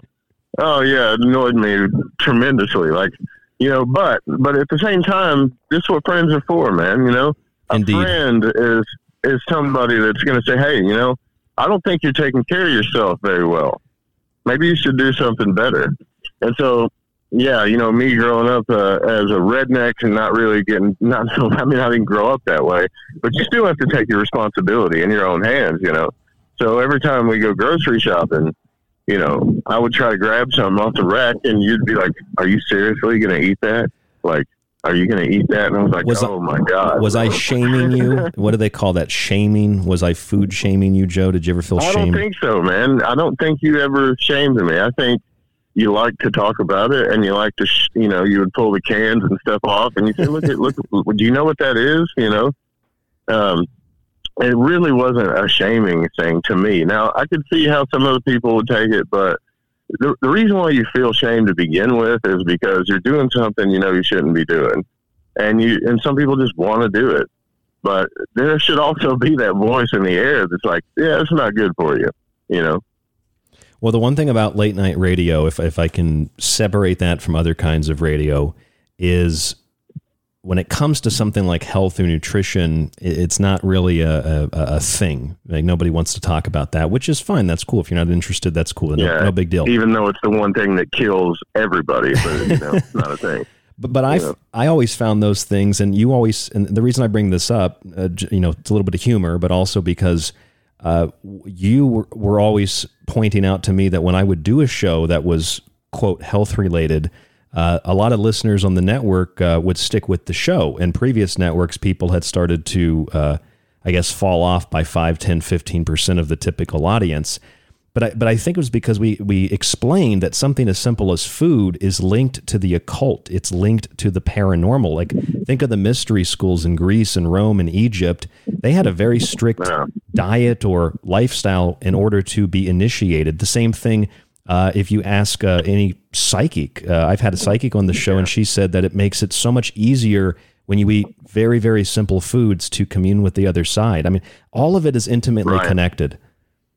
Yeah, it definitely is. And, and, you know, I've talked about that. And I even told you, if you don't remember me discussing this with you a while back, um, then, you know, when I got into ceremonial magic, that they specifically instructed you to fast and eat healthy and keep your body with certain things inside of it because a lot of these ceremonies, once you get into them, they're very uh, extensive. You have to focus. Your body has to be sound, and the earth element is your body right? So, in a sense, the mystery schools wanted you to have a healthy, sound body before you started doing any type of energetic work because it was in for your own good, you know. Of course, of course. I mean, it makes just makes sense. I think it's common yeah. sense, really. Well, you, yeah, you, yeah. Go ahead. Go ahead. I mean, listen. You can't you can't eat cheeseburgers and drink Dr Peppers and you know do cocaine and all this other stuff and go expect to invoke anything that might possibly be higher than you and expect it to be healthy right it's not uh, not you know, I'm talking about seventy percent of America. I'm talking about myself. We've all done these things, right? But the truth is the truth, right? I mean, it just is, and that's that's that's another reason why I like your show, man. People love hearing the truth, dude. And even the people that don't, and even the people that get angry at it, they'll always come back to hear it again because we always need that voice. You, you see what I mean? No, of course, of course. I mean, that's why. I mean, that's why late night radio for a lot of people is it's not just for the host, but for them as well. It's therapeutic. You get through all the all the stuff during the day, the daytime radio, the daytime talk shows, daytime news. You get to late night radio, and that's like the safe harbor. That's usually where yeah. you can talk about and discuss anything. And, Absolutely, uh, helps people. And I tell all the hosts that too, uh, and you know this, and I, I, tell all the hosts, especially the new ones that are starting radio shows, like uh, I really enjoy watching people grow, and I feel like no matter what struggles we went through to grow the network, watching you grow through the network, it was a, a very successful time. Even though you're already successful, but the reason I tell them exactly what you're saying. Don't try to be anybody else. Be open. Be vulnerable. And even if you don't know the truth, be true to yourself about what you don't know, and people will love you for it. You know. Yeah, and it's not. That's not to say that you won't get frustrated, upset, and irritated because.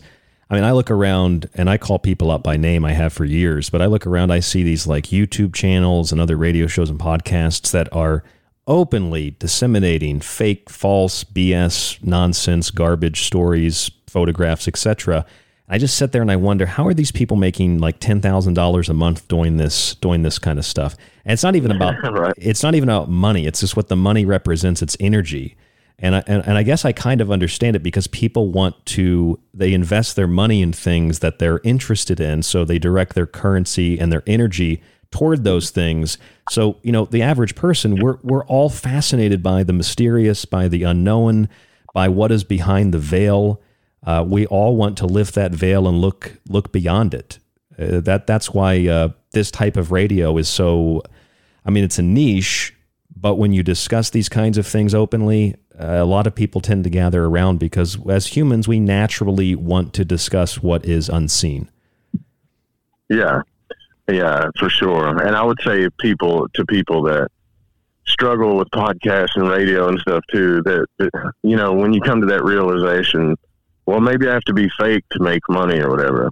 I don't think that at all. I think there's always uh, a different, maybe a different strategy. You know, maybe you should write a book like Ryan does. Maybe you should uh, do a membership thing. Maybe you should offer something uh, extra, but never sell yourself out, right? And look, we all get tempted to do that. I'm not going to say I haven't been tempted, like, oh, maybe I should do this thing and put this green screen up and you know, whatever. And, you know, uh, that's fine. Like, but I don't like doing those things. So, sometimes we got to do things we don't like, but I just don't believe in not being true to yourself in order to make a buck, you know? Well, that's what I'm trying to do here on the show. I'm so glad, I'm so happy, sincerely, that you're, I know someone else like you, Joe, who also does the same thing. You've also seen that in my show. That's why you gave me an opportunity all those years ago when I was on that sinking ship. You put me on a lifeboat and you brought me on board your ship. But uh, if I could ask you this, what do you have any memories of uh, well, whether it's us up there in New York together with radio? I, I remember Halloween a couple of years ago.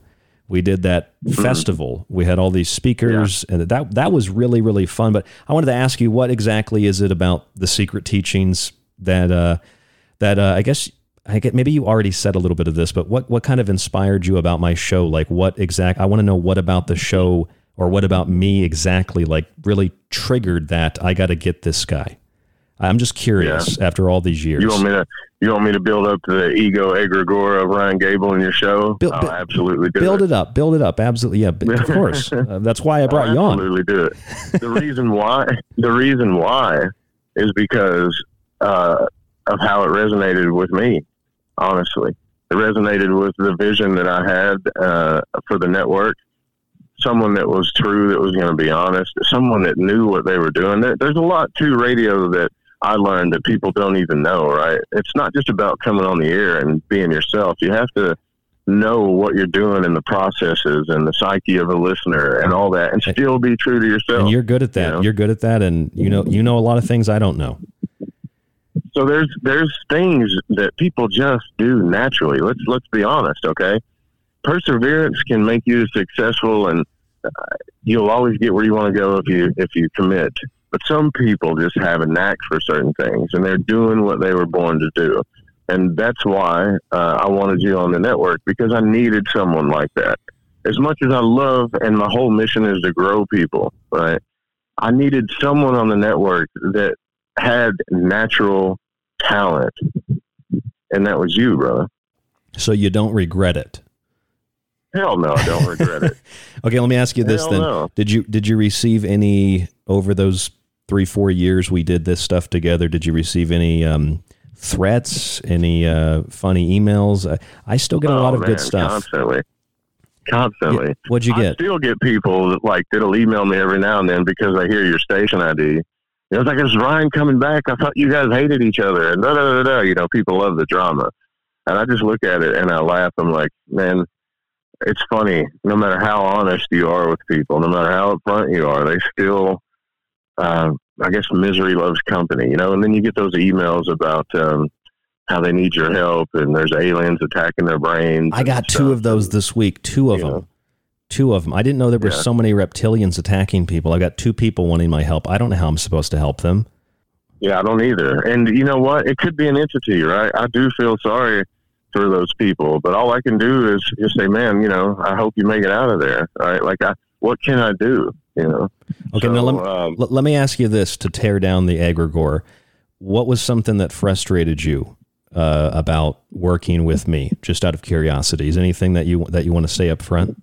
Because I'm interested in that. Uh, no, no. Uh, well, there's was it the that was it the me. was it the, the the food that I cooked downstairs under the studio? I know I know that did get on your nerves. No, no, no, no. I mean, uh, the well, I guess the one thing that I would say, and I would still say to you, um, is you're very like you're very like regimented, and you stick with what works, and that's what brought you a lot of success. But I still think that there's something inside you that you have more to offer creatively, you know, to change things up on your show. And I think uh, you, we've talked about that before, and you're like, you know what, I'll, I'll try this and I'll try that. So, I mean, the small, there was really no like frustration, you know, or something like, God, I can't stand this or whatever, you know.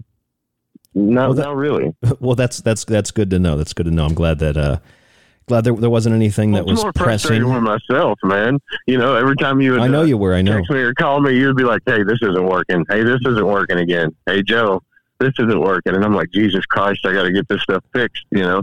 That's that's Uh, that's what it, that's what frustrated you. Yeah, me calling you three or four times, three or four times a day.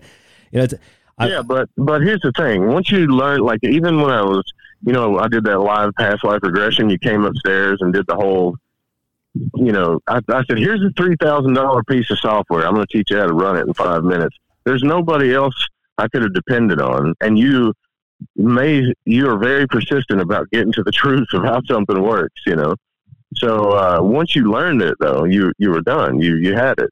So I don't know, man. To be honest with you, I miss the hell out of you. oh, I miss you too, Joe. Sincerely. And again, if it weren't for you and for your network, I probably would not be where I am today.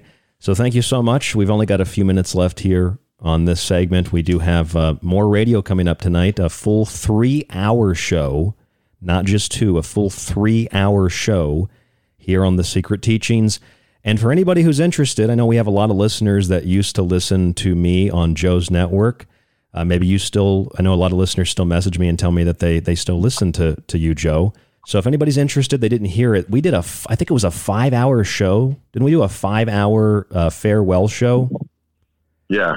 And I, I, Oh, yeah. I think we had a bunch of uh, we had guests and other radio hosts on. So that show where we talked about uh, everything that went down, f- five hour show. It's in our archive at thesecretteachings.info. Uh, you could scroll through the free archive on like Apple Podcast or one of those players and probably find it as well. Anyway, Joe, thank you so much for coming on to the broadcast. We got like two minutes left. Uh, is there anything else that you'd like to share? Well, I mean, other than other than I think what I was I just said to circle back from the beginning. I mean, I think your show's proof of being yourself being true to yourself and being as true as you can to others. Does have value, and don't ever forget that. And if there's a show out there that's going to show you that, it's the Secret Teachings. So just you know, use Ryan as an example that you could be different from society and everybody else, but if you stay true to yourself and you express yourself, a lot of people will find value in it. Well, that's a great sound clip, Joe. Thank you. Uh, let me ask you one, one, one more question. Um, I know that you practice ceremonial magic. Uh, just out of curiosity, of all the things that I've talked about over the years, I know that we really agreed on the subject of esotericism, occultism, magic, etc. Uh, what exactly is it about? Uh, uh, maybe some some subjects, some topics. Uh, what was your favorite thing that we used to discuss? Out of curiosity. Oh, definitely, uh, definitely the occult. Anytime you told a story about anything in your life, and anytime you talked about the occult, was my favorite thing. I think that was really the bedrock of our friendship and the foundation of our professional relationship. I don't know too many people that uh, not not. It's not that you just practice ceremonial magic, but you're like a scholar of it too. You know so much about it, and I don't meet many people like that. You know, I tend to meet people or I see things like uh, at bookstores where it's very trivialized, and and I don't like the trivialization of it. I, it. It's it's not a toy; it's a tool and it can be very dangerous if especially if you haven't uh, aligned your centers of self to be able to be consciously aware of exactly what it is that you're doing i guess also subconsciously. So i've always appreciated that about you joe and uh, thank you so much for coming on tonight giving me a platform in the past and uh, you are part of the success of this show. Oh man, thanks for having me on. It means the world. you got it buddy. Joe Rupe lighting the void. Joe you have a good night You too, brother. all right bye-bye Bye bye. All right, there goes Joe Rupe. We've got a lot more of the secret teachings coming up after this. Tonight on the show, you'll hear from Joe Rupe. We also have a very special uh, extra hour tonight of the secret teachings. www.thesecretteachings.info. It is our 12 to 13 year, moving on 13 year anniversary show. We've done a lot of radio over the years, and we're going to continue our conversation when we come back from break. Thank you so much for tuning in. More after this.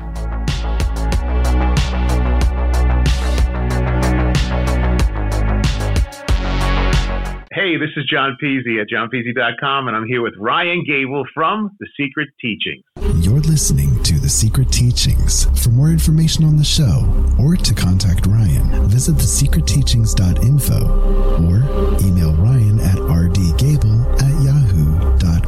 Hey, this is John Peasy at johnpeasy.com, and I'm here with Ryan Gable from The Secret Teachings. So it's taken months, but my new book, Liberty Shrugged, is finally available. Nearly 700 pages with archived images, it will leave you fascinated and wanting more. See, hatred for America and the Constitution is based on misconceptions of history and the rule of law. Charges of racism, sexism, and bigotry don't hold up to history and context. They stem from nullifiers who wanted to replace the Constitution and maintain hierarchy, as with the Confederate Constitution, which aimed to preserve the institution of slavery. But racism was not the foundation of that institution, it was a final justification to defend an institution which had existed forever and for which Western civilization and colonialism was actually taking steps to end. Africans and Arabs organized slave trading far exceeding anything in the Atlantic, and some continue to this day. Also, a woman's role in household duties was as systemic as a man's role in the legislature or on the battlefield. Indian tribes, when they weren't at war with one another, were choosing sides with the Europeans. See, we can't address history from the air conditioned seats of a progressive university and pass judgments on men, women, and events that we know nothing about. My book, Liberty Shrugged, attempts to dispel countless historical, cultural, and social myths in order to find an objective understanding of history, the present, and the future. It's Liberty Shrugged at www.thesecretteachings.info. I hope you'll get a copy today for yourself, for your friends, for your family. I think you'll really enjoy it. If anyone can hear this broadcast, I'm still on Earth.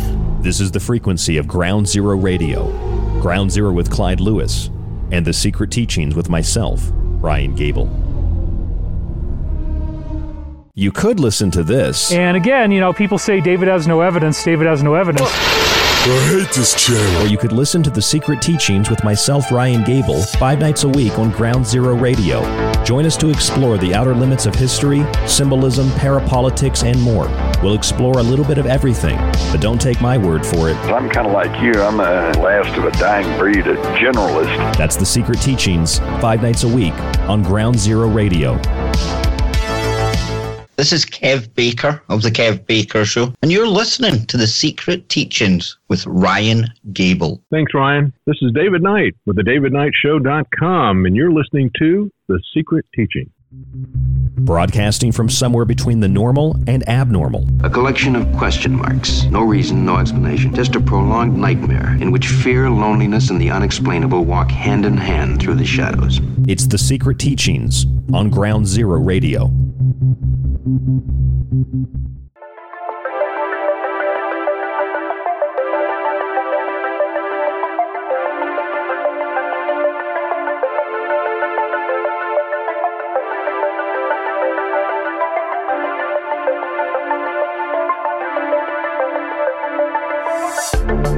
Welcome back to The Secret Teachings. I'm your host, Ryan Gable. It would be the final segment tonight, but we are going into a third hour after this segment, a special edition of the broadcast. Our 13th year, well, 12 going on 13 year anniversary.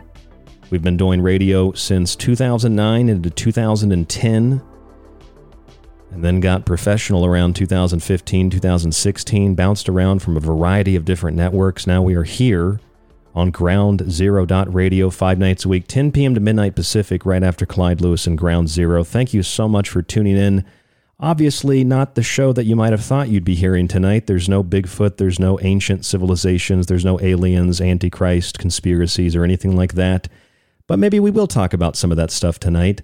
Over the years, one of the things that I've never really done with this show is just sit down without any kind of preparation with somebody in studio and just have a conversation. So I thought we could do that tonight. Before we get there, though, rdgable at yahoo.com is the email, and the secretteachings.info, as most of you know, is the website. If you go to the website, you'll find all of our past shows. You'll also be able to find more than just those shows, the recent shows. If you subscribe to the archive, you'll find access to a lot of the very, very old shows, which I kind of want to keep hidden because I just don't like the sound of my voice in those old days. But that is how we started out. And again, tonight, the anniversary of the show, Michael Vara, Joe Rupe on the broadcast this evening. Those are two guys that really gave me my start in radio. And tonight I'm going to, uh, well, I guess we'll open the lineup here to uh, a friend of mine here in Tucson, Arizona. His name's also Joe, and he's been a listener of the show for a long time. He's in studio. Joe, how's it feel to be in a radio studio? Kind of. Feels good. It feels good. It's a first time. Thank you for having me. Yeah, thank you. When you said, uh, why don't we just do an in studio show, I thought, why not? Why not? It's fun. Yeah. It's fun. Are you having fun just sitting here so far? It's good. Looking at all the stuff on the walls. It's, it's very cool. Yeah, I mean, can you confirm that I'm crazy, a Nazi? What, what, what vibe are you getting? A little bit of everything. A little bit of everything. I offend everybody. It's offensive to everybody. Well, again, uh, I'm having you in studio tonight because this is our anniversary, and I thought we'd do something kind of special. Not our anniversary. No, no. Let's be clear about that. We're not a couple. We're not holding hands here in the studio. Not that there's anything wrong with that, but uh, have you in studio for something kind of special tonight. We're going to have a third hour, so we'll just have a no break conversation in the next hour. This is the final segment of the normal two hour show tonight. I wanted to ask you to start off with uh, first of all, what is your favorite subject? And how long have you been listening to the secret teachings? And it doesn't have to be a subject we talk about. I'm just curious about you. About me personally, I like the ancient history stuff, and uh, I find that very interesting. And I've been listening to you since probably around November, December of last year. Last year, okay. Yeah. Truck driving overnight, it just it just goes together. That late night. No, radio. it does. It does. And you were saying you like the bumper music. It's it's good for late night radio. Yeah, it's good ambience late at night. Well, good because it's one of the only ones that I found that I thought was uh, workable in the show and also was free, which is kind of hard to find. So yeah, can't beat free.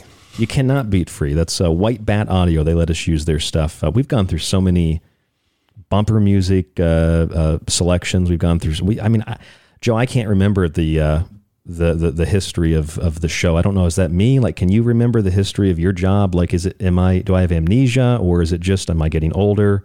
What do you think it is? I don't remember all the people I've interviewed and talked to over the years. You remember all the truck stops you've made? No. Okay, so it's not just me. Yeah, it's just it's just time. it's just time. There's on, only so much filing space left up there. Sometimes you got to clear out the files. That's true. So you like ancient civilizations. So did you like the Brad Olson show we did last week? Yeah, that was very good. Yeah. I, I really enjoyed that one. Have you ever read Brad's books or I wish I could read. you wish you so you're illiterate Yeah, as well? I'm a functionally illiterate. It's um, part of the dyslexia thing. Okay, But that's why I listen to you guys. That's where I get my information. I know there's a lot of people out there that learn more from audio than learning. If I read a couple sentences, there's nothing in there. But if I hear something, it's locked in for So you're an auditory learner. Yes, sir. As they as they call it. Okay. Well, um, I think I'm an auditory learner too. I'm a little bit of a visual learner, but you know they they uh, mix with each other. I think one of the things that makes it easy to easy to learn is clearly when you enjoy something, right? Mhm. So. Uh, you enjoy ancient civiliza- civilizations. Do you have more of a like a, a, a mental storage space for that? A little bit, yeah. A little bit more. Yeah. Just just out of curiosity, that's why I'm asking. So, uh, it's been 12, 13 years we've done this radio show. Uh, is any is there anything in the last year that you've heard that you've really enjoyed that we've done? That moon episode was good. The moon episode. Which one was that? The one on uh, like how the moon was supposedly created. Oh, like the Alan Butler, who built the moon stuff. Yeah, and they think Yeah. it's like hollow and it's like a it's a giant Well, what do you know about that? Tell, tell tell us about that. Just from what you guys talked about, and I saw that movie uh, Moonfall. That Oh, you were yeah, talking Moon- about. It was it was interesting. That's one word. Yeah. yeah, Moonfall. I think they they basically just took David Icke, Jim Marrs, and Alan Butler, and then made it into an, a movie. Just threw it in a blender. And just threw it in a blender. Threw it and on the wall saw what stuck. That's what you got. That's But that's Hollywood today, anyway. It seems like they're running out of stuff to do. Have you noticed that? Have you uh, not not just the running out of stuff to do, but there are so many movies that touch on like themes, like Or the they're ho- just a remake. about the Hollow Moon, or they're just remakes. Oh. But things that are like, I'm not sure how to explain it. I don't want to say ancient aliens, but things that are conspiratorial, things you hear about on late night radio. Hollywood's like taking that and turning it into films and TV shows Because and I think- popularizing it more. I think more people are getting into this stuff, so they're trying to claim it as their own, So they're it's- coining it. You know, Yeah, yeah, yeah. So they're they're basically taking uh, possession of it. Uh, they're giving it a new identity, and then they are profiting from it. exactly. Okay, I, I, I, I can buy that. That that is what it seems. That's what seems to be happening. It's marketing 101. That's true. That's true. Uh, you know, I mean, uh, there's one thing I've never really enjoyed talking about, though. I don't know about you, uh, Bigfoot. I'm not a big Bigfoot guy. He could be there. He could not. Is that like low on the cryptid totem pole for yeah, you? I just. You think you'd see one by now, like pr- hard proof, unless Maybe. he like goes through dimensions, like some people think. I don't know. I had a guy tell me one time he he left uh, Kentucky Fried Chicken out at rest stops for Bigfoot.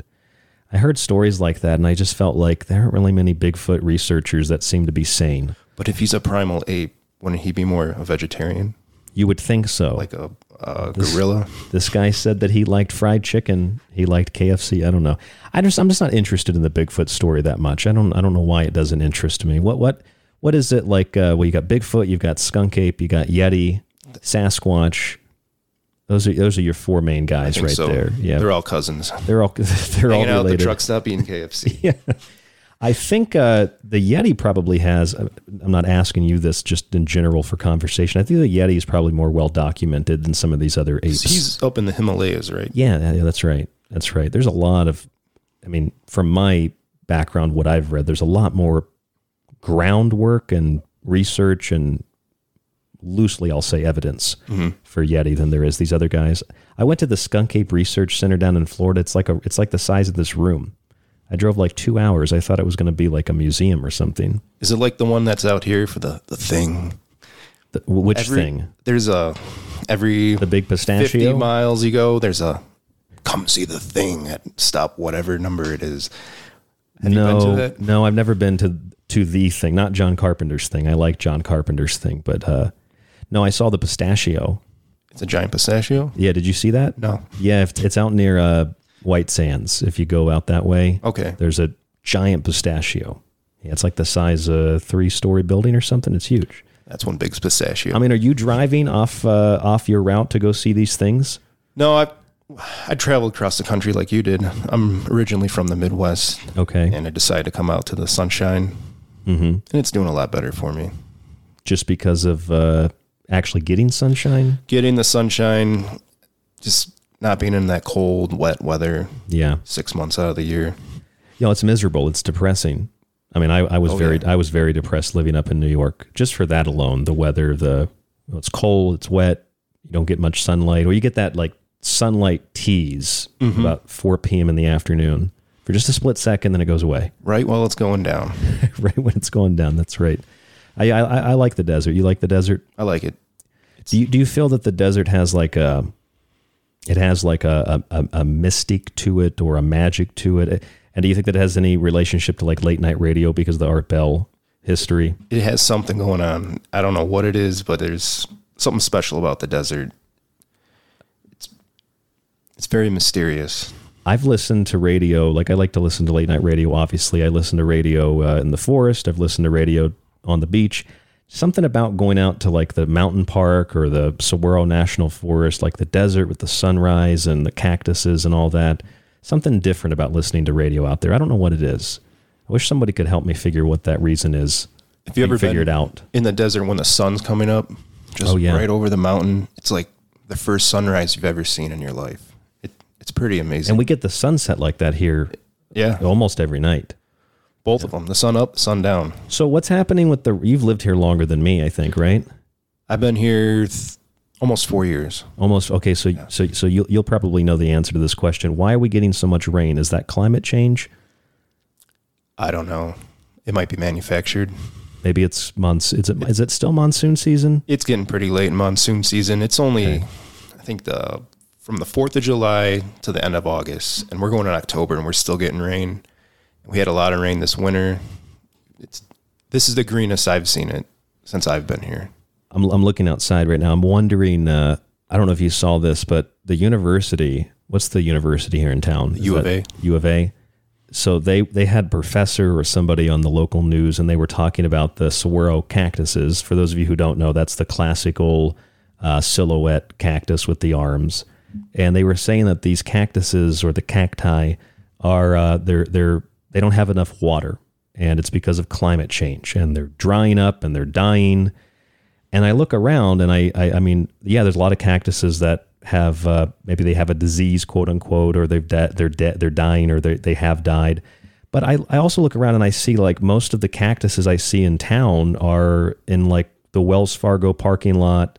They're like big corporations where they rip them out of the, the, the real habitat and they put them in a parking lot. I think that's why the cactuses in large part are disappearing from the forest. Also, they're manufacturing homes like crazy here. So they go through the desert, they dig these cactuses up, plant them in rows, and then they ship them off and sell them to. Oh, I saw that right over there where the Trader Joe's is. There's like mm-hmm. a whole cacti farm, but they've ripped them out and they've replanted them over there. because they take a long time to grow. It's 100 years per arm, They something say about like that. 150 to 100 years, an arm will pop out. And then you see some of these going through the monument, like out by my house. And these cactuses are huge and they got 20 arms on them. They could be 200 years old. I've heard some people around here that they've uh, they've killed their cactus because they've overwatered it. I, I- find that strange. Like the cactus survives out here because it doesn't have a lot of water. It's adapted to that climate, is it not? Not that you're a cactus expert. I ain't no cactus rancher, but it's in the desert for a reason. It gets minimum, what, I think we get four inches of rain a year here. Is there something like Most. that, under half a, half a foot. and it comes really quick. It, there's no light rain. It's it just uh, a microburst and then it's gone. So these cacti, their root system, they got like a smaller tap root and then more kind of branch out and they grab that water when it's fresh and hits the ground. But they're also big and round and they store all that water inside them, which gets them through the drought. And then corporations come along, buy them, rip them out of the ground, and put them in their parking lot. And then the local news tells us it's climate change taking the cactuses when it's really Wells Fargo. Mm-hmm. Pretty much. I noticed that like It's all- the it's all first about money, the first week I was here in town. Yeah, of course it is.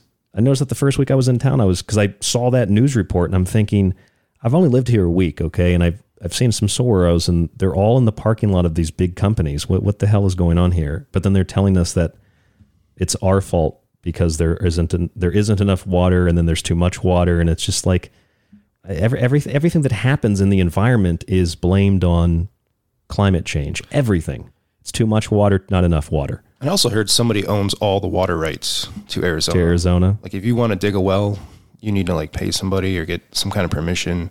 I think there's a couple families that own most of it. I, I don't know much about that though. But that's something. That's the case in Idaho when I lived there. I think it was uh, uh, the Suez, like the Suez Canal, the Suez Company. They own seventy something percent of the water in the state of Idaho. It was all privatized. You go control the water, you control the people. I mean, it's ideal for life. Especially in places like this, if you have control of the water. And the water here ain't that great. You gotta get those Pro One water filters. yeah, you do. It's not good at all. I mean, my my water filters, one of them was brand new. The spigot was brand mm-hmm. new, and it's already. It's almost like Looks like chalk. calcified. Shut it. Yeah. Yeah, Looks you like look at your your pipes in your houses here. They look like clotted arteries. They're just they get smaller and smaller and smaller, and less water comes out because it's just packed full of calcium. I think. When I moved into this place where we are right now, the uh, the faucet in the bathroom, it looked like a cave. There was like stalagmites and it was Minerals just growing off it. and they never bothered to replace it, or the people that lived here before, I guess, never complained about it. Like uh, to me, that's that's an issue. They replaced it when I moved in, but yeah, it was really nasty. Like I like to wash cars and do uh, detailing, and you have to get a filter for your water when you're washing your car because it just gets spotted so bad. I have a water kettle in the kitchen. Same thing. I got a brand new one finally because I've had the other one for like five years. I moved here, and it's like within a year, it's done Mhm. because it's there's so much, so many minerals that just build up on it. It's weird because when I lived in uh, Wisconsin, the water was like soft water. Mhm. You didn't ever felt dry when you got out of the shower. You just kept drying yourself off. Like Mhm. this water won't go away. And, and it tasted good, and but not as You uh, can't drink the shower water here, can you? No. I have a filter on my shower actually, but it's still it, get, it gets through the filter. When I lived in Detroit, the water smelled like bleach, like chlorine. I mean, that's Detroit. Yeah, but it's Michigan. They got a lot of water problems. Yeah, is it as bad as Flint? Not as It's bad not as as Flint. bad as Flint. It's like battery acid coming out of the spigot. I mean, you lived here four years. You were you born in Detroit? Yeah. Okay, I lived so there 21 years. Has Detroit? I've never been to Detroit. I've actually never been to Michigan, but Detroit has it gone downhill substantially, or is it just a steady decline over decades? It's been going downhill since I think 68. That's well, that's what I think. That's what I'm thinking. Yeah. And, you know, the, the hipsters move in and, you know, oh, we're going to make the city beautiful. They did try, but it's still Detroit. You know, it's it's got its reputations. Tucson, what four years you've been here? Has this place declined? Because Oh, I feel like it has. Just in the last six months, I feel like it's declined. I moved here right before COVID happened, and it's really gone downhill, Mm-hmm. especially with all the uh, the homeless people. You want to talk about uh, most people I've met here in Arizona are very cautious about littering and keeping the environment nice. There's a lot of old hippies here, and but you got all these homeless people, and they're they're the cause of most of this pollution. I've seen them just shoving trash into uh, sewers and stuff where the water goes off the street, right in the gutters. Well, I just was reading uh, earlier today. There's like one, it's like 1.5 or something billion plastic face masks are estimated to have already been dumped in the oceans from one time, even two time usage. Oh, I believe it. And we're using hundreds of millions of da- uh, hundreds of millions a day still across the world. So it's same thing with like the homelessness population, whether these people are on drugs or they actually need help. Some people actually need help. A lot of people on drugs. A lot of people mentally ill. You're right with the trash, and I wonder why the same people that are environmentalists also seem to be pro use as many masks as you can and pro leave as much trash behind as you can. I don't get how the there seems to be a conflict going on there, Joe. if they're promoting that, then they they're making their own. Uh, how would you say? It? Uh, they're making their own trash, so they have to com- complain about the trash. So it's just like a, a recycling of their idea.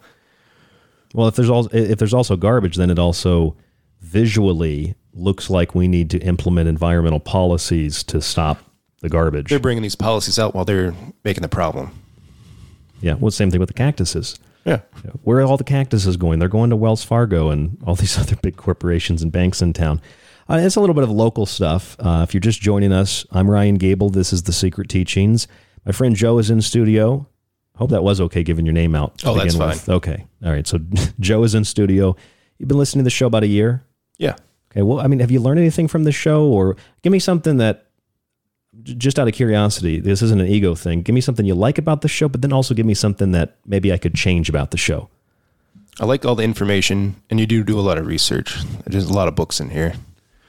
There are a lot of books. Yeah. That's all I own, I think. Books and a couple guns. Yeah, and that's all that's. I mean, in what do you need? What Books do you and need? guns. Literally, I think that is all that's in here. Books and guns. There's an alien mask on the wall that uh, Jonathan gave me, but Well, yeah, that's about right it. behind me there. That's right behind you. Right by the uh, X Files poster. Yeah. You got one of those Stan Romanek situations going on the aliens looking in through the window. But uh, anyway, That's yeah. one of my biggest fears. of a well, I don't know. I don't know if that one's even a gray. It's a green. It's a green gray mask. If they But- exist or they don't, I don't know. They just give me the, the willies. So, so are we talking about aliens now? we could. I mean, Well, give me give me about something I could change about the show. Should I talk about aliens more? Is that is that where you? No, I, I think people talk about them enough with all that uh, stuff going on with the government right now, where they're supposed to release all that stuff that they got hidden. They're not. I'm curious why so many. Normally, I'll call people out by name, but I can't even think of one I don't care to right now. I'm just there's so many like radio shows, podcasts, YouTube channels, etc. that talk about aliens as if they've met one. Yeah, they go to lunch if- on the weekends and yeah, hang yeah. out all the time. Like they have an exact um, readout of their DNA, their their physiology, their biology. They're telling us there's like 67 different species, and some of them have flippers, and some of them have you know gills. And where are we, where are people getting this information? I, I've been doing this for 13 years. I've never found any evidence of any of this. Just stories. Right. Just just stories. It's So- all. Is it myth and lore? What What is it? I, So that's what I'm doing wrong. I should just be making stories up. well, if you start making stories up, you'll start making a lot more money, like uh, your buddy over there. Mr. Wilcock. Yeah. Yeah. Did you know who Wilcock was before you listened to this show? And then you did that rap about him. Oh, you heard the rap? Oh, Oh, man. You got to bring that back. Which which one? The the uh, the New Age money or which one? Because I I did think three he's talking about the blue avian bird. that was the original Wilcock think it was disc. the original. Yeah, that was. I could maybe I'll find him on break or something. Um, I never yeah. knew you could rap. Just looking at you, you wouldn't you wouldn't think this. a this white boy a white rap. boy from St. Pete Beach. Yeah. Yeah. I'll tell you something funny. You know you know the rapper Flo Rida. Yeah. Blew my mind, man. I didn't know that he was Flow Rider because it's Floor. Duh. I learned that like three years ago. It blew my mind. Just blew my mind now. I mean, I grew up in Florida. I listened to rap music, and I feel like I should have known that. I just that one slipped by me. You know, I'm looking at like Slipped right by the Florida man. I'm looking at Prince Charles, thinking he's the Antichrist. I'm reading Revelation. I'm thinking Prince William might be the Antichrist as well. He's going to pass the throne. Like I'm trying to analyze that, and I just the flow rider went right past me. You're just working too hard. You got to stop and just take in the Florida. I, I really want to go back to Florida, but I can't afford to live there. It's too expensive. Would you want to live there or just go visit? I did go to visit. I went back to the old radio station, and they tore the whole thing out. So it's all digital now, and there's no CDs or anything like that. So they ripped that out, and then my favorite restaurant, one place I could actually eat there, they got rid of that because the workers, I guess, went on strike or they wanted to unionize or something like that. It was a little tiny cafe, and uh, the owner was just like, "I'm done with this," so they closed it down. So I, I mean, those are the two big things I like to do. And then St. Pete Beach has gone downhill because it's so well known. People just come and leave trash. I think the whole So- country's gone downhill. Maybe that's what it is. Maybe it's not I just don't Florida. think it's just certain states. I think it's the whole country. That's what I've noticed traveling, traveling around, going from the Midwest out here. Drove to LA once. Never do that again. Yeah, you don't want to do that. For for a city that's so green, you can I literally I drove to the 5D conference there and you can see the smog like Mm-hmm. 40 minutes before you get downtown. I felt safer in Detroit than I did in downtown LA. Maybe it's because you're from there. Probably. I know the ins and outs. Like I don't feel as safe here, but the longer I live here, the safer I feel. Um, but then again, I know Tampa, Orlando aren't really that safe, and I feel safe there because I'm from there. Mhm. I think everybody kind of feels that way.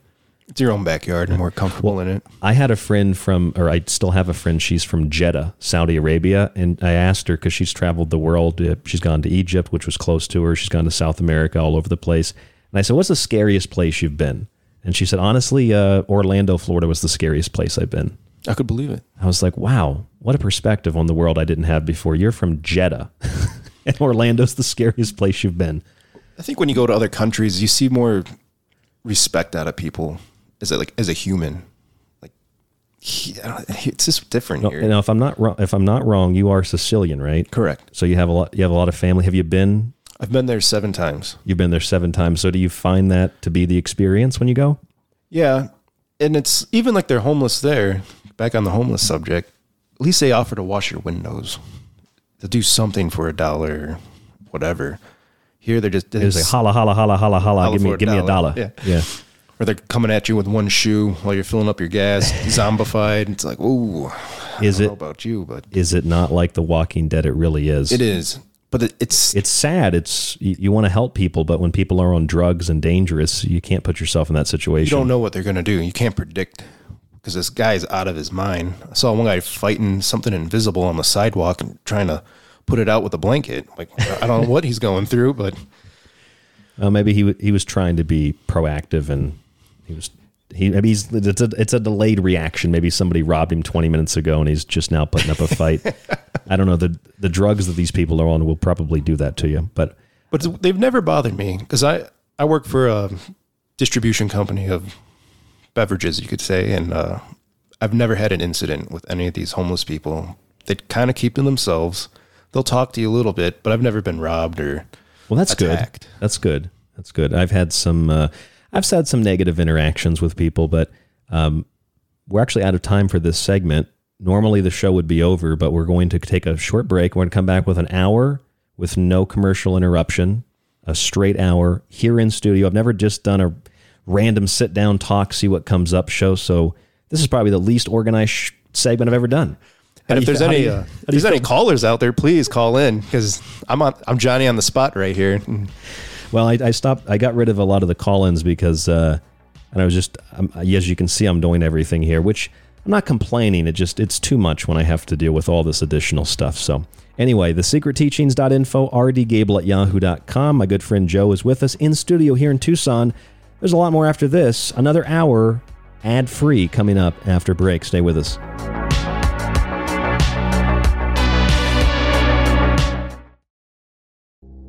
The Secret Teachings radio show is on Facebook and Twitter. Just search facebook.com forward slash The Secret Teachings to like us and TST underscore underscore radio to tweet with us. I hope that you'll check out my new book, Liberty Shrugged. I wrote Liberty Shrugged to provide historical context and to dispel many of the myths that we learn about in American history. Inside the nearly 700 page book, you'll learn about meritocracy, the differences between civil liberties and civil rights, and how Western civilization didn't start slavery, but ended it as an institution that had existed for thousands of years. How many of the founding fathers did indeed own slaves, but what was peculiar about this was that these men would fight to end the institution for a variety of reasons. We look at the real causes of the American Revolution and the American Civil War. We prove without a doubt that slavery was in no way, shape, or form the cause of current socioeconomic issues which affect all people regardless of their color. In other words, this book dispels countless divisive social, cultural, and historical myths in an attempt to objectively find humble gratefulness in the American experience. Get your copy of Liberty Shrugged at thesecretteachings.info in softcover or digital. This is David Icke from davidicke.com, and you are listening to The Secret Teachings with Ryan Gable. From Ground Zero to the Secret Teachings, keep your dial tuned to Ground Zero Radio. Want to hear more of the Secret Teachings radio show? Search for the show on any radio or podcast player or find links and a free archive at thesecretteachings.info. If you want to get rid of those annoying ads and get extra perks like access to the montage archive, digital copies of Ryan's books, and early access to the show, then subscribe to the full show archive at thesecretteachings.info. Visit the website and click the button that says subscribe. You can do so monthly, yearly, or through a one time donation. Your support always keeps the secret teachings on the air. If you enjoy the secret teachings and want to hold years of Ryan's research in your hands, visit the website and grab a physical and digital copy of Ryan's books. Occult Arcana will introduce you to sacred myths, folklore, magic, and alchemy. The technological elixir will take you from transhumanism and AI to black goo and UFOs. Food philosophy will change your mind about what we call food, germ theory, and geoengineering. And remember, shipping is always included. Some restrictions exist for international. Visit thesecretteachings.info. This is one of the best discussions I've been on in a long time. You guys are right on it. Howdy, this is Joe Mars, and you're listening to The Secret Teachings. Attention, you are tuned into restricted airspace. Tune out immediately. This is the frequency of the secret teachings on Ground Zero Radio.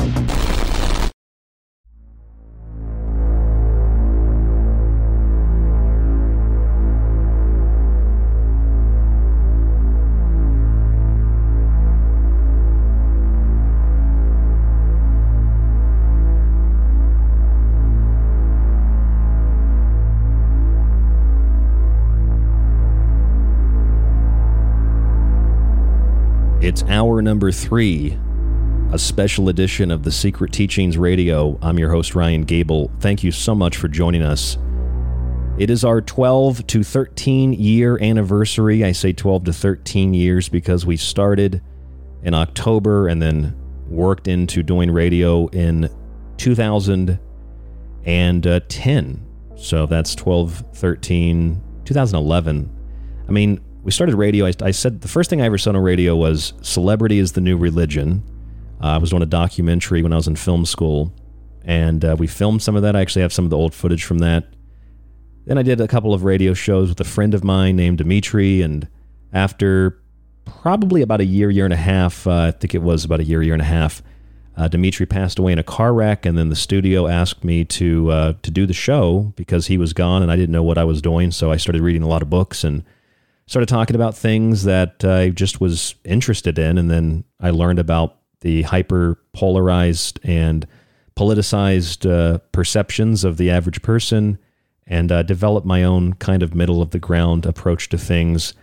Ended up leaving that radio studio, Rollins College. I went to Dark Matter Radio.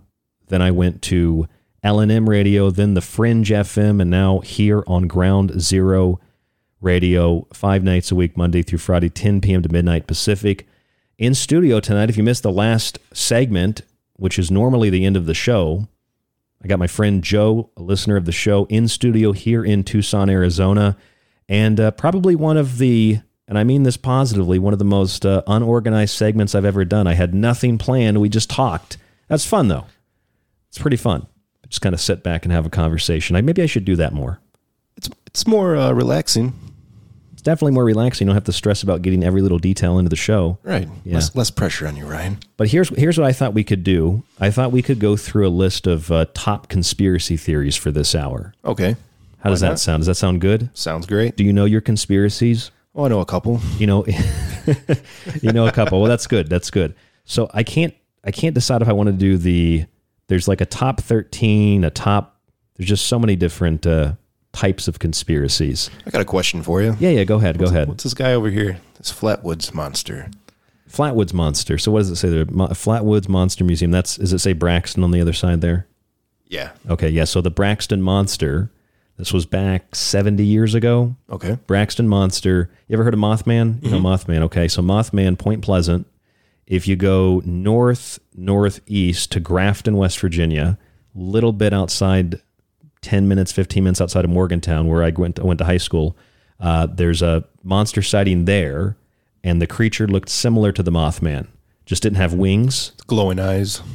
kind of had glowing eyes. Looked more of like a kind of almost like a giant rock creature you'd see in some kind of like Skyrim game. Okay. So a lot of people don't know about the Grafton Monster. The Grafton Monster is actually in uh, the local library. I think they have there. They have like the original newspaper clippings and some of that stuff you can go in and check, uh, take a look at. This guy never gets his due. The Braxton Monster. The Braxton Monster was seen by two different groups of people. One with a bunch of kids, and then uh, a guy and his. It was a guy and his wife, and they were in the car driving down the road. Their car stalled, and they saw this this thing.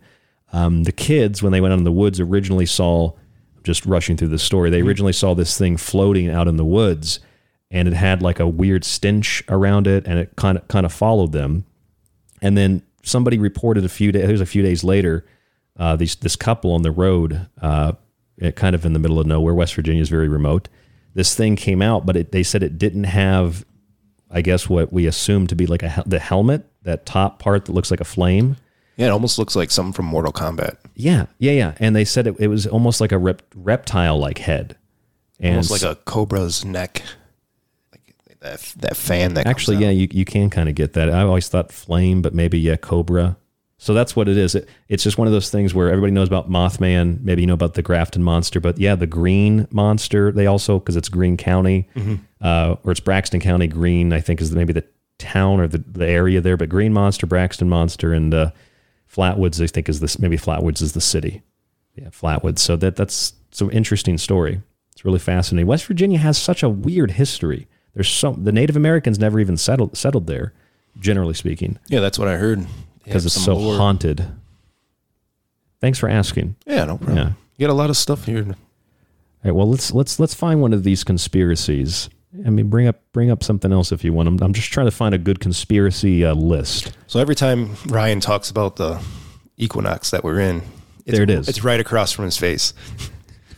So I where do- so where are we right now, Ryan? We are currently uh, we just passed Mabon and we're heading toward Samhain or Samhain, top left. So that's in between fall and That's between yep, that's between Mabon, the fall equinox, and Yule, the winter solstice. So Yule like a Yule log. Yule Yule log, Yule tide carols, all those things. Yeah, I actually have a section in my occult arcana book about that. All right, let's go with this live science 13 best conspiracy theories. But I'm, gl- I'm glad you noticed that because I, I do keep that there because I use it as a reference. It's the only thing I have hanging up as a reference guide. Uh, 13 best conspiracy theories. Oh, we got oh, we got a lot of good ones here. Uh, 9/11 conspiracies, Princess Diana. Let's start with this one. How about uh, start with the moon landing. We talked about the moon earlier. So w- w- let's see what this says about the moon landing. This is Live Science 13 conspiracies. Uh, NASA and the moon 1969. I don't think it's as simple as did it happen or not. What's your take? I just don't get why we haven't been back. And then they destroyed that technology. Said we, we can't go back. Why can't we go back to the moon? I don't know. Did we ever go to the moon? I've always thought that what we were showing, like the photographs and the videos, some of that was perhaps real, quote unquote. I'm using quotation marks with my fingers. But then some of it was kind of, I, want, I don't want to say faked. I just want to say it's, it was used as a diversionary, perhaps airbrushed alternative to the photographs and videos that showed things that were perhaps not what the public might expect to to be there. So I, I don't necessarily think we didn't go to the moon, but I don't know if what we're seeing is as accurate. It's like who was filming it? Like the guys getting out of the capsule. They had to bring a film crew. They they oh, put that oh, oh, yeah, rover yeah, up yeah. there.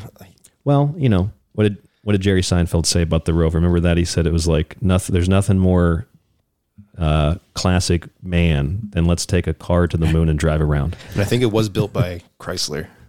Oh, the the rover, the rover car. I didn't know that. I think it was. I didn't know that. If that's the case, so I don't know the moon landing. I feel like the moon landing. If the moon landing happened, I just felt like we're not being shown what's there. But the thing is, too, is we're all about going to Mars, going to Mars. Wouldn't you want to use the moon as like a launching hub to get to Mars to use less fuel and stuff besides, you know, going through the Earth's gravitational pull and the atmosphere and using all that fuel and stuff when if you launched from a lesser gravitational area And you're closer. and you're yeah, a lot closer. A closer. Yeah. Instead of taking what four years or two years, maybe a year and Well, I, I thought it was weird that this new Artemis mission they had these dummies on board that were testing or were going to test for radiation. And I thought, why are, I mean, is that just a general radiation test? I know NASA had said something about how they needed to use the dummies to ascertain what effects this would have on future missions. But well, back in the 60s, they were able to go through the radiation belt Right. and there was no issue. So why is this suddenly an issue in 2022? But I think if you do go to Mars, you're not coming back because your body gets so used Probably to that, not. that traveling and the gravitational pull on your body on Mars is a lot less than here. So if you came back to this planet, it'd be so your body would just collapse on itself. I'm pretty sure that was the idea, wasn't it? That if you go, if you're going to Mars with Elon Musk or with NASA, you're not coming back. Right. You're going to live on Mars. You're going to live there, or you just something might happen. So okay, so the moon landing, 1969. It's a bit like MythBusters, debunked, plausible. I say plausible. I just don't think that we've seen the evidence. Like I, I just, I want to believe. I don't know. You want? Oh, there's the poster. Exactly. I, I guess that's kind of how I uh, feel too. Some of it's fishy, some of it's not. I some of these con- I hate conspiracy theories. You know that? I, what, what is what is some? Because it's all theory. There's not 100% backup. Oh, this is a fun one. Birds aren't real. you got that text I sent you a few weeks back about pigeons. Yes, yes, I did. So you never see a baby pigeon, and the conspiracy is that they're surveillance cameras and they're not real, and they're always watching us. And baby pigeons just explode out of the old pigeon's body. Is this the theory? This is what Google told me. If you Google search, Well, I mean, it's correct Then then, it's got to be right. The internet never lies. So that's so that's what it is. It's the birds. So the bird is it just the pigeon that isn't real, or is it just all birds? Well, I know birds are real, Ryan, because I have chickens at the house. All right. Well, they do have they, they have eggs, right? Yeah, they, they lay eggs. So technically, it's ex- little birds come out of these eggs and Okay. they become bigger birds. I think I think people have watched like you ever seen uh, what was that kids movie, The Incredibles, Mhm. when they're on the island and the and the bird there's actually like a robot that watches them and sends the alert to the the villains. I, I don't know what people are watching or where where do these theories It's like come the from? drone from Star Wars when they're on Yeah, that what- ice planet. So I guess if I look outside and I see the birds, do people really think the birds aren't real? Like, I, do I have to do I have to find somebody on YouTube and interview these people now about the bird theory? So why do they feed the birds and why do you got to wash the bird poop off your car? That's all part of the scam. Probably it's all part of the ruse. You know, uh, which I'm sure is what it's like with the flat Earth. There's another one. I don't know. I, I have no I have I have no idea where it it came back from. It just overnight, just like yeah, a, a, like a, I thought we were moving pigeon. forward in society. Now we're going backwards. And didn't they? Wasn't it? Uh, they cut off his fingers. Galileo proved that the Earth was round, and then the church was like, no, you know, Well, it- right at that time, the church said no, that can't be. Well, I mean, they basically they targeted uh, scientists, Right. And now today, it's almost like isn't that where the Dark Ages come from? Was from the church putting a kibosh on science? it's almost like the same kind of thing. It's like we're entering into a digital dark ages Mhm. because that's what you you don't really. I mean, I've never been out in public and I've seen someone having a conversation or heard somebody having a conversation about flat Earth. I feel like that's a very online. I think so. Theory, an online platform. So it's like a digital dark ages we're entering into. Most of the people you run into on the street just want to talk about football, Football or you know something, something that's uh, politics, taking their uh,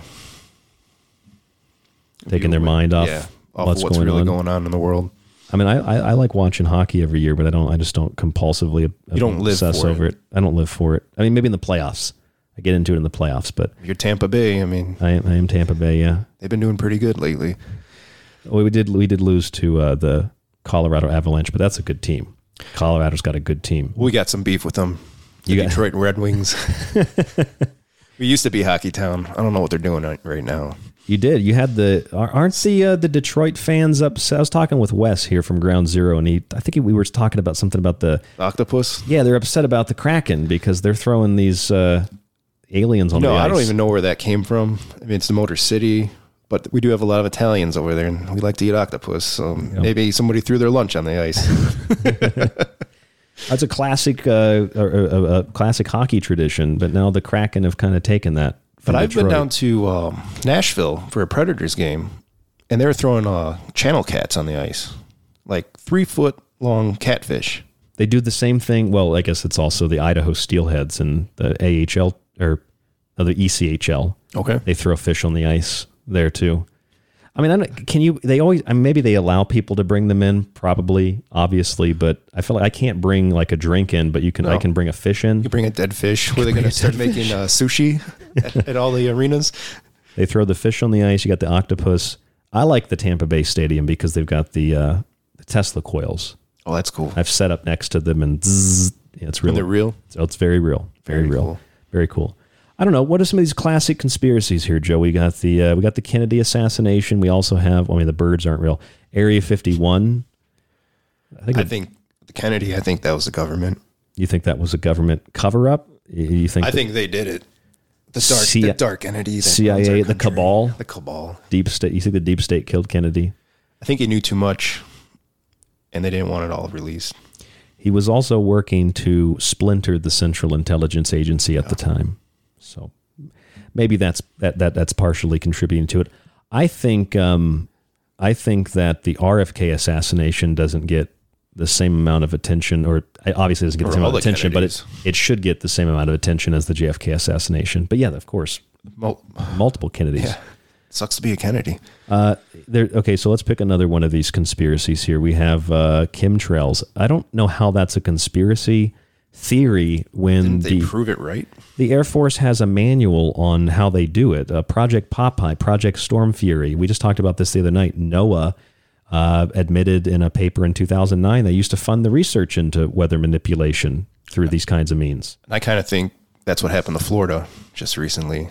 There you, I there you think- go. I know hurricanes happen, but I think they intensified this one. It's because DeSantis. They're just not happy. like, oh, everyone's moving there. Let's let's give them a piece of our mind. But also, I, I see a lot of chemtrails out here. We live in a very different elevation state.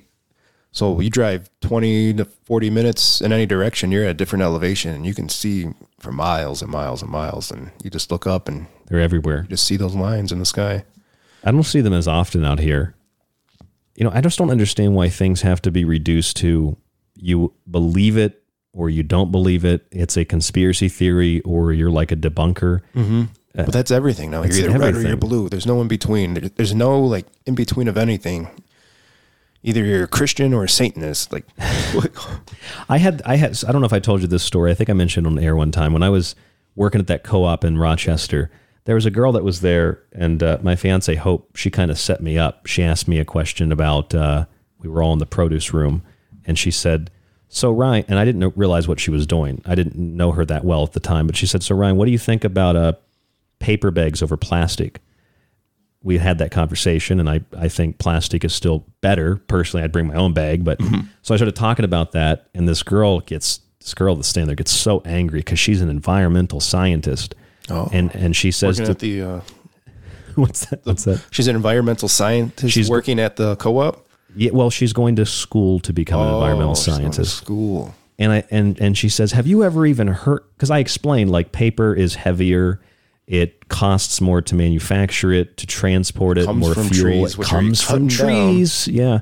And plastic is more durable as well, and you can get a lot more usage out of it. it And it's anti antibacterial to some extent. to some extent and it's also they have a lot of plastic now like plastic bags that are biodegradable so we're moving in the right direction. Right. but I, personally i still bring my own bag. And that's and that's a i think that's a middle of the ground argument. And this girl just kind of snaps and she loses it and she starts saying have you even heard of microplastics and i thought i did microplastic shows like in 2012 2013 it was like eight Isn't that years like ago leaching with uh, plastic water bottles and stuff? yeah, absolutely. Yeah, yeah. I mean, mean, everything really. I mean, but but then most of the plastic, most of the pollution in the ocean comes from India and China. Like ninety percent of it from those uh, rivers and goes right into the ocean. They or they just dump it directly into the river or right into the ocean.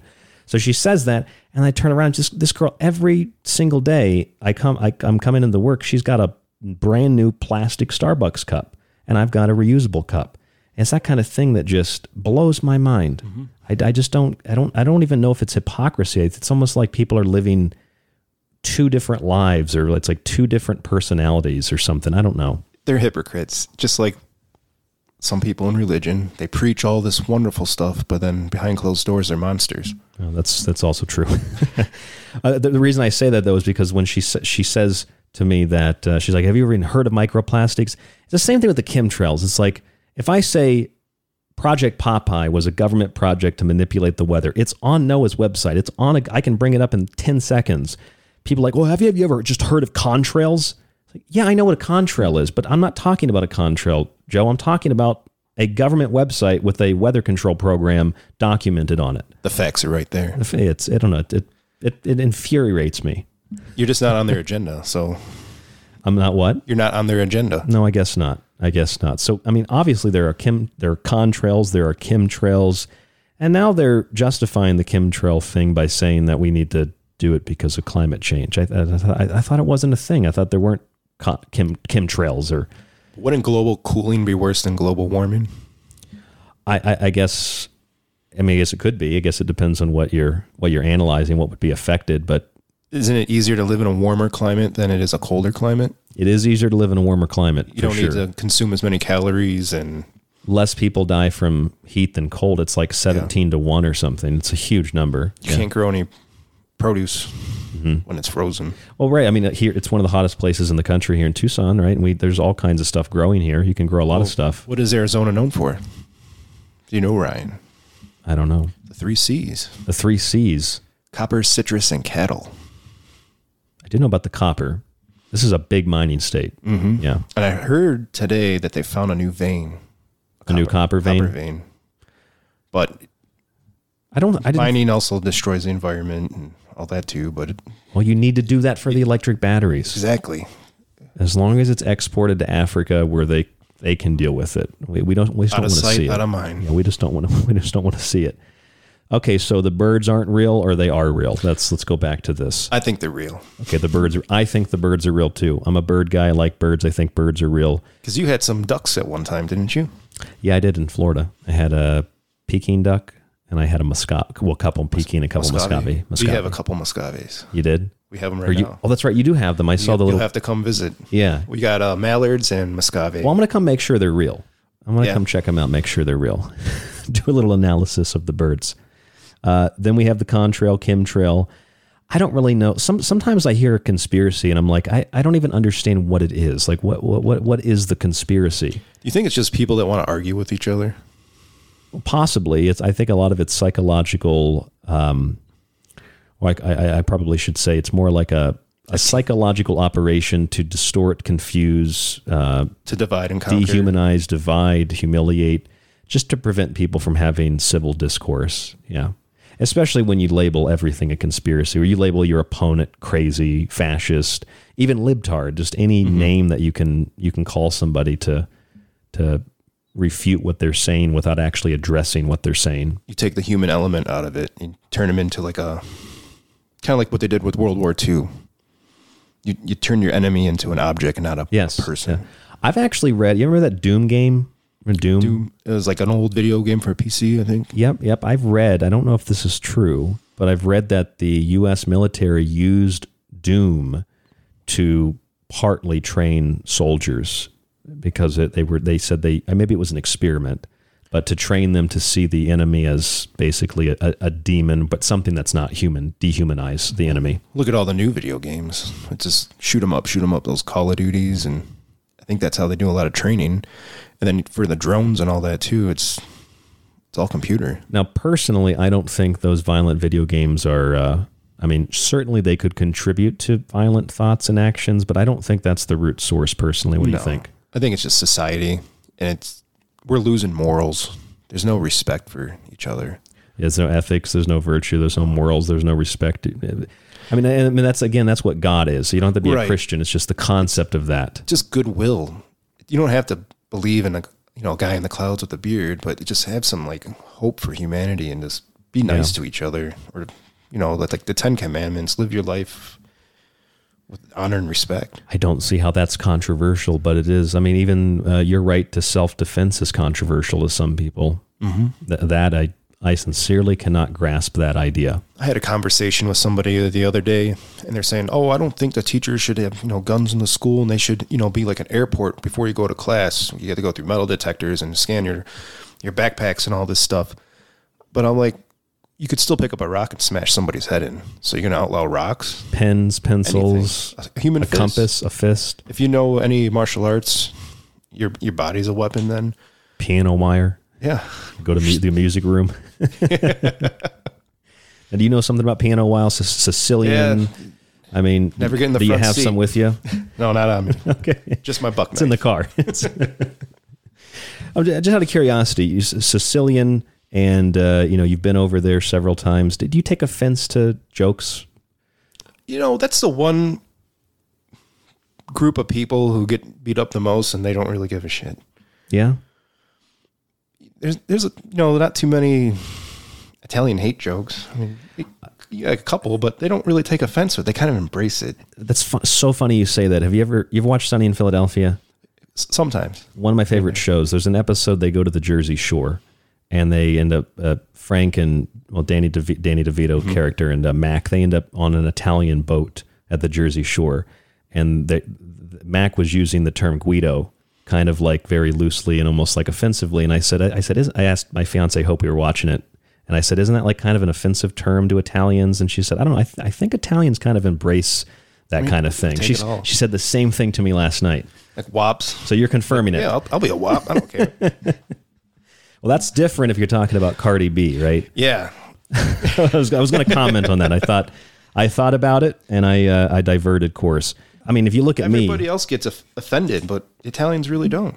they don't really get that offended, do they? And I think what was it World War II? We had camps here, just even for like the Japanese, the Italians. They were during World War II. They kind of round up these people.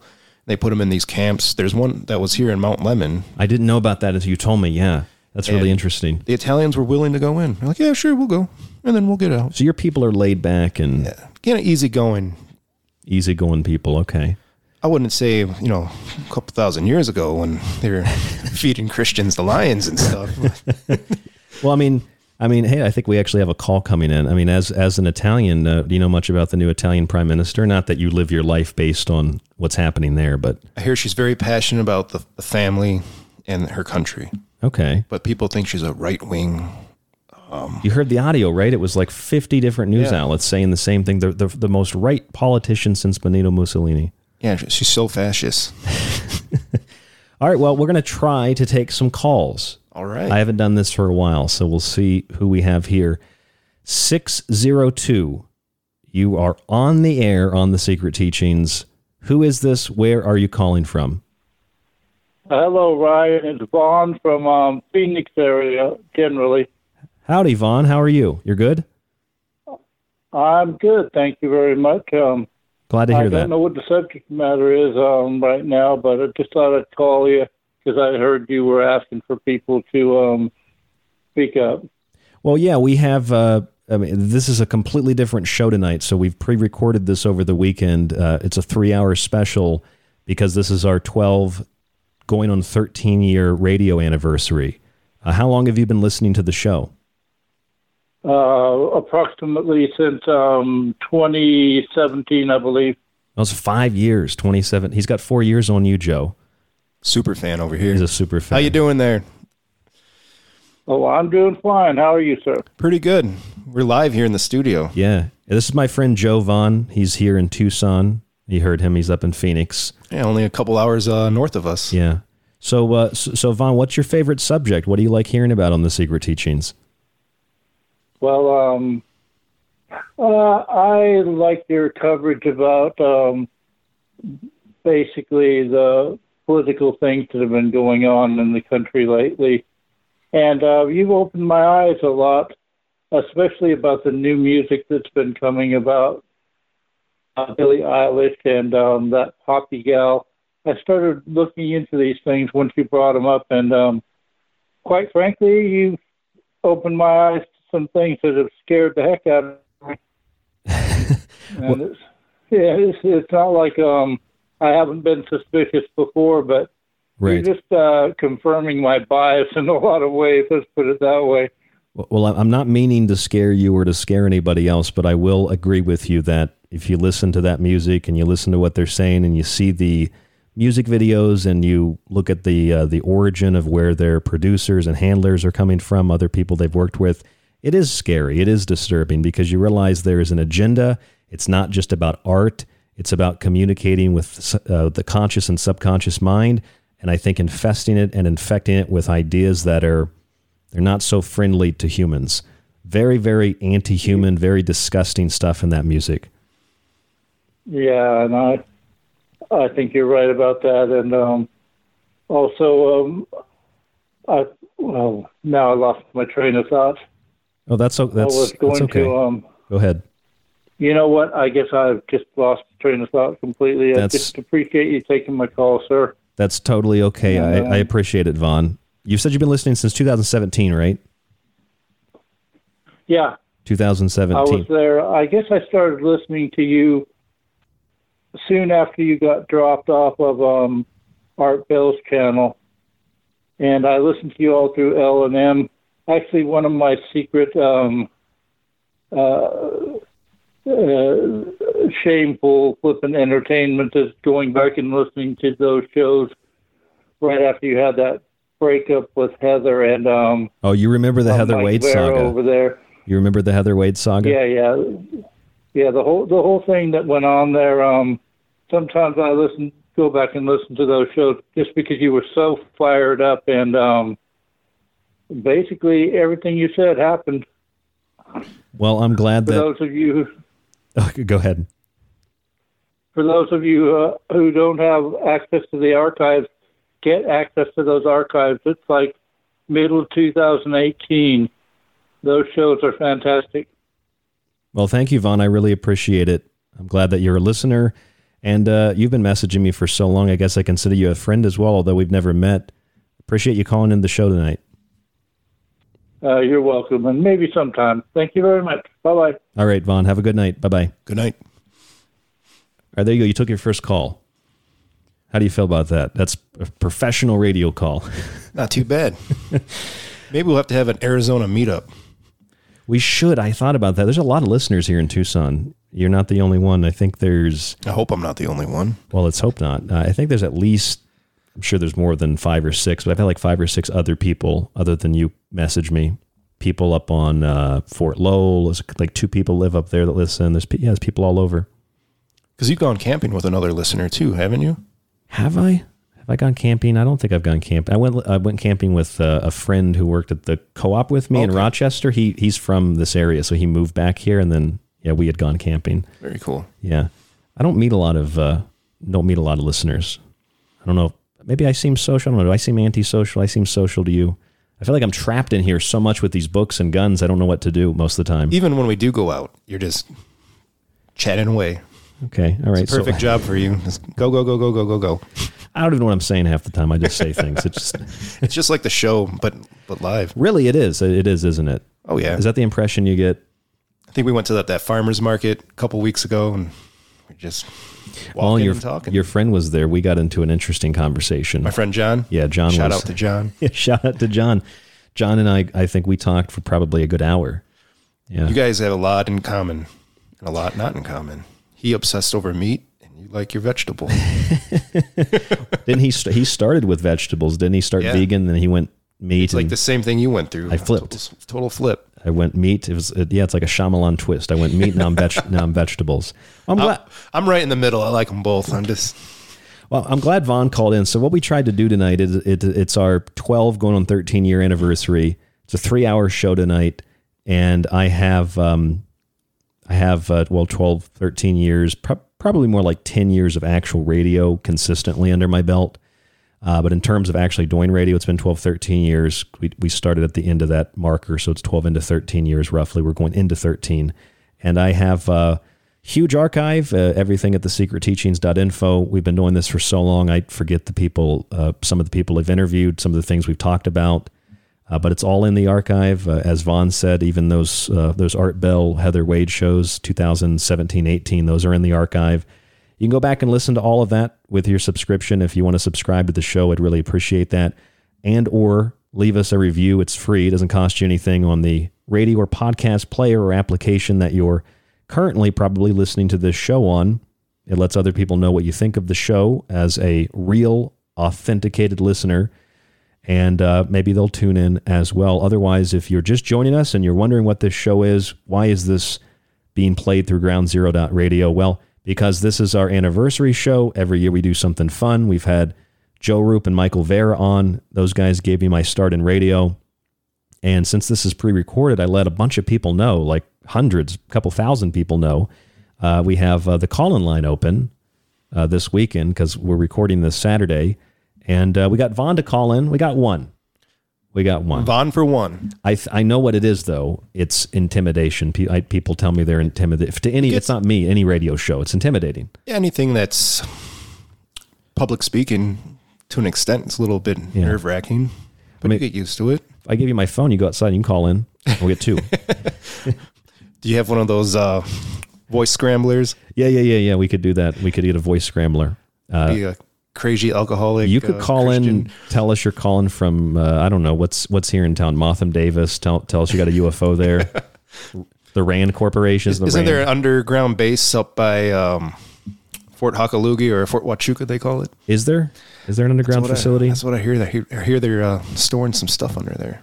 honestly, they probably. I mean, uh, was it Edwards in California? It's Edwards controls what we call Area 51 or Nellis. They're part of Skunk Works, aren't they? Yeah. So I mean, basically, you've got connect. I'm sure there's underground facilities from Nevada, at least from Nevada, through um, California, through uh, Arizona, New Mexico, just all, especially all over the Southwest. Why is it the Southwest? What is it about the Southwest? At one time, that there wasn't a lot of people here where they could get away with this stuff, or Well, the Air Force owns most of Nevada. They own so much of that state. I think it's because if you go, have you ever been? You been to Vegas? Long time ago. So if you're in Vegas, Vegas is only six hours from here. But if you go to Vegas and then you drive north, he's like northwest, you end up at Rachel, mm-hmm. famous Rachel, Nevada. But there's nothing there, so you're driving hours and hours into the desert. So it's remote, and you don't get a lot of pry, prying eyes. That's always been maybe it's a conspiracy theory, but maybe that's always been my conspiracy theory about Area 51. If there was anything interesting there, long gone. Because as everybody's focused their attention there, and you've got the Naruto people putting their heads down and running through the gate with their doing dropping acid in the desert for their little alien rave. Uh, what's really going on uh, that I think is probably more so related to uh, the types of things you're looking for. It's going to be facilities that you don't know the name of in places that you wouldn't think to look. Why would they advertise where it's at if they're trying to keep it a secret? I, I think Look over here. Well, we're doing this over here. I think the military and the government, the U.S. government and other governments have been behind perpetuating the UFO alien mythos because it's allowed them to test exotic craft. I'm not saying that they might not have reverse engineered something or that there might not have been something recovered at Roswell that was otherworldly. I think perhaps even interdimensionally. But what I'm saying is it's very likely that, that a, a lot of this is perpetuated by government, by corporations, especially by aerospace industry, the aerospace industry, because it gives them a cover to test their stuff. You know, and no one's going to believe you saw a UFO, and that's I, I, that's what I think.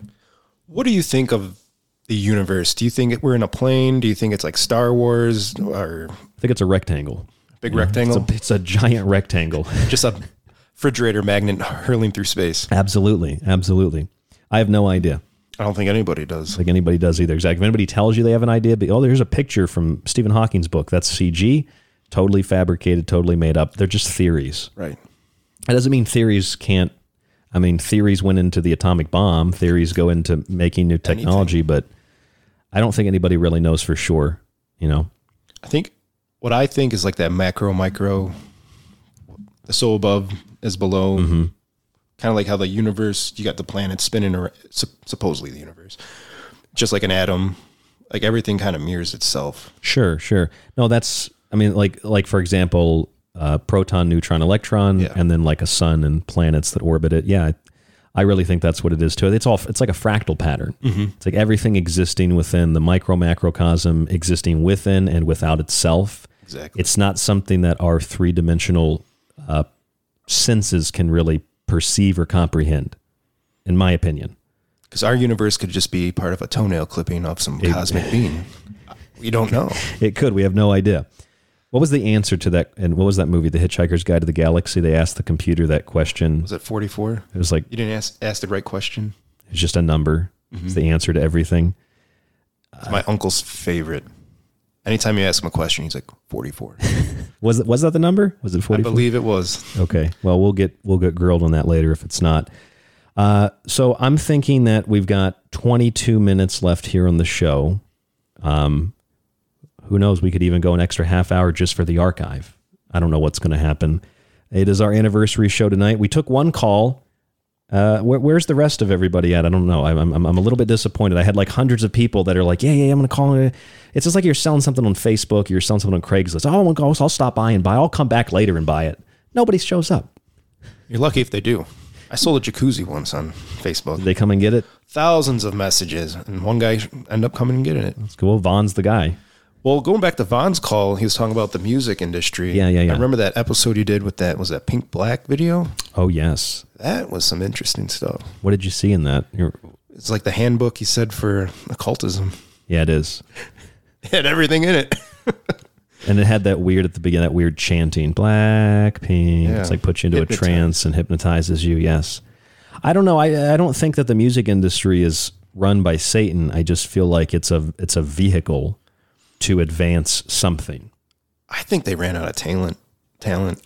Oh yeah, yeah. Like nobody A- a really plays ago. instruments anymore. Nobody can write their own music. No one's talking about like, the goodness of life. It's just marketing, marketing, marketing. There's a few mus- musicians that do do stuff like that. You just obviously don't hear Never about hear them. them. You don't hear they don't about want to put it on the radio. They can't sell that. Yep. I mean, That's you why- get you go to some music festivals, you'll see, oh, this is an up and coming artist. This is pretty cool, and you start following them. The only way you can get in it is if you go out there and get in it. And COVID really didn't help much with that. Well, obviously, if you've listened to this show before, and you know what you, pro- you and I probably think the same thing. The the, the lockdowns, quarantines, restrictions, uh, social distancing, contact tracing, masks. All of this was meant to dehumanize. It was meant to de-individualize. It was also meant to ruin and destroy small businesses, your savings, and make you more reliant and dependent on the system. Even families. Tore People don't even talk to family members anymore. It's ridiculous. If not over that, over Trump, right? Yeah, either you're red or blue. What's your rhyme? Are you? Vote what are blue you? no matter who? Vote blue no matter who, or vote red no matter what they said. no, you have to, you got to balance it out. It's not just the blue. No. It's not just the blue. They're both crazy. They're two birds of one, or two wings of one bird. See, and that's what people don't want to hear. They want to hear like my party's good. You know, Well, nobody stops and listens to both sides of a conversation and makes their own logical decisions for anything. You know what? And you also have to be really careful because I, I, I guess I've considered myself a libertarian, but when I've listened to some recent libertarians talk, like politicians, people running for office, I've noticed that, and I can't prove this because I never investigated it. It's just a thought. I feel like some of them are being paid by the liberals or the conservatives. Like I feel like because because they'll they'll have an opinion, but it's very close to like the red or very close, and they're trashing the other one. They're like trashing the blue and then going for the red, and they're trashing the red, going for the blue, and They're agreeing just with selling them. whatever they're pushing. Yeah, yeah. Well, precisely. They're basically selling a product, and they're it's it's the perception that they are an alternative. I mean, I don't think the whole system is totally and absolutely corrupt and everything's staged, but I think that with psychological techniques, most people don't know what. I mean, they don't even know what planet they're on. Everybody thinks it's flat now. It's, you know, it's They're- they're a confusing. unicorn. You could be a unicorn. You can be a dog. You can be a skunk. Skunk was one of them, I think. Two spirit is another. I don't know what that What, one is. what pronoun are you, Ryan? Are you going to ask me these questions? What pronoun am I? Now I'm interview- interviewing you. What pronoun? I identify as the Braxton Monster. On it, that's a good cryptid. That's what I identify as. I don't see you wearing any hoodies though. I well, I, I mean, you're not around here all the time, so and it is cooling down. We have read um, what 82 degrees today. yeah, 82 degrees. I don't run the air conditioner, so I'm sorry if you're a little bit warm in here. I, I I prefer the heat. You know, get That's why we moved here. Well, exactly, exactly. I actually I protest the cold. I know it doesn't do anything, but when it gets cold, I, I, I still wear the shorts and the t-shirt. I'm always protesting uh, Jack Frost. I don't I don't like the cold. You ain't getting these toes, Jack Frost. Is that is that your own is that your interview question? Uh, what pronoun? Yeah, that that's it. Because plenty of pe- plenty of people wanted to know that. I'm sure. What's your pronoun? I'm just Joe. You just Joe. Just an average Joe. You identify as Joe. I identify as your personal mechanic. Well, you do deliver things. So Joe Six Pack. No, I didn't. Get, I got maybe Joe Keg. Joe Keg. That's Joe Keg on Twitter, right? Yeah. Joe Keg on Twitter. Yes. I am a Wolf J Flywheel on the Discord. Are you on Discord? I Still- was. You still using the I use Discord? it once in a while, but I'm not working nights anymore. So Well, let me ask you this, uh, since we've only got about 15 minutes left. Sure. And all these damn people that said they were supposed to So call in the show, nobody. Some friends they are. how many people are on Facebook there saying, "Oh, call in, call in, call in"? Uh, like 30, 40 just on Please. Facebook, emails, text messages. Where's I everybody at? it. It's it's a little spooky getting on the radio, but it's not that bad once you get into it. Yeah. Well, uh, I, well, I want to ask you this. So you're here in studio, a little bit behind the scenes. You're here in studio. You see the books. Very. I'm not a gun nut, but I have a few guns. That's really all I have in here, except the it. radio equipment. Yeah. What's your, what's your impression? You listen to a lot of radio. I think you've listened to a lot of radio. What's what's your impression of all this? Well, one, you have a very clean studio. Well, thank you. I appreciate that. Thank you. I try to keep it's it very clean. it's actually very simple. You have your little your little board over here and your, your laptop and all your uh, inspiration on the walls. Well, that's exactly what it's supposed to be. I'm glad you, you see that. Now, now, if you look behind you, you see these books here. Anything stand out to you? I'm just curious if you want, because I know no one ever comes in here, Joe. So if I'm I'm wondering like if, if someone Let me walks stand in, up and walk around a little bit. I'm I'm just curious what book stands out to you. Ryan put stuff me in the corner, so he is in the corner. I'm just curious because I've had like, oh, we have another call coming in. You can get up and check it in a second. I was wondering because most people come in, they see mine. If if they were to come in, I would assume they see Mein Kampf. You know, one on the viewer. is he a Nazi? No, I just, uh, there's like four books. Yeah, the symbol, the symbol book there. Yeah. All right. Well, let's let's go ahead and take this call. Six one nine. You are on the Secret Teachings. First name and last name, if you want. And where are you calling from? You are on the air. Hi, Ryan. This is Laura. I'm calling from Las Vegas. Howdy, Laura. Um, I am actually, hey, so I'm actually calling really quick because I'm at work, but um, I just wanted to say congratulations on your 13th anniversary. Thank you very much, and uh, I appreciate. You've been a listener how many years now? For about four years. Four years. So All I have truly enjoyed your show, and I have to say you are an inspiration to me, like you would never know. But I'm sure that you have many other people like myself who admire you for all your work. So thank you for everything that you do and all the hard research and hard work that you do. Well, thank you. I'm glad that you recognize that. I'm really happy to know that I've been an inspiration to you because you how you now have your own podcast. You said it was a little little bit inspired from the Secret Teachings. exactly. Heavily inspired, I would say. Uh, yes, it's Mysteries Beyond with Laura Lavender. Um, yeah, but I mean, I talk about all things like occult spirituality. Um, so, I mean, you played a big role in that. So, thank you for, for, for everything. Well, that warms my heart. I'm happy to hear that. And I I know we've actually, I think we've inspired a lot of other shows. I don't want to name people, just stuff I've been told. But for some reason, I think we've inspired a lot of people. I didn't even know we were inspiring people. So that's good to know. yeah, yes, you are. So, keep up the good work, Ryan. Laura, this is Joe. I'm a guest here in the studio He's, today. he's in studio. Oh, hi, Joe. How are you? How do you do? Nice to uh, meet you. Digitally. Digitally. Was it hard to jump yeah, into yeah. doing your own radio or a podcast? Uh, it was because I had no idea how, like how to start anything, so I pretty much had to do all the research myself um, and figure everything out step by step. Uh, but it's not impossible. It's definitely doable. Uh, it just takes a lot of hard work, A lot of effort. Yeah. the hardest step is the first step. Yeah. Right, right. First step is admitting that you want to do a podcast. Once you can admit that, then you have to. The rest is easy, right? Well, Laura, thank you. I know I know you're working, so we'll let you go. But thank you for calling, and I appreciate it. Thank you so much. Bye, guys. All right, bye bye. Have a good night. Oh, there we go. Two calls. So Two if, calls. Come on, let's get three. So if you go outside and call now, it's three calls. So what what books did you see when you walked in here? I'm just curious. Saw uh, Mein Kampf. Your, your eyes went right to it. Straight to it. Just it's red and black. I never understood that. Seriously, there's probably like But you get 400 books so in much taboo on it. Like it's such a bad thing. It's history. yeah, it's history. You need, you need to learn about history to prevent the same stuff from happening in the future. if you can have a copy of the Communist Manifesto, I can have an unabridged Mein Kampf. Right. Simple as that. Besides, people ask me that, like, why do you have Mein Kampf? Why not? In the past, Uh, for, yeah, it's like, why not? And second of all, it's like, why do you think that makes me a Nazi? I've got like 50 books on health. Do you think I'm a doctor too? It doesn't make any sense. I've got Lovecraft books. Does that make me a science fiction writer? Because you don't, don't get it. You don't listen or watch a lot of science fiction, do you? No, actually, uh, I don't know if you saw it when you came in, but I have uh, that bookshelf out in the living room, and that's that's my science fiction. It's all the whole Dune series. That's all I got, like the the prequels, the sequels, and then everything in between. Well, that and Lovecraft, and that's all I have. Yeah, two good ones.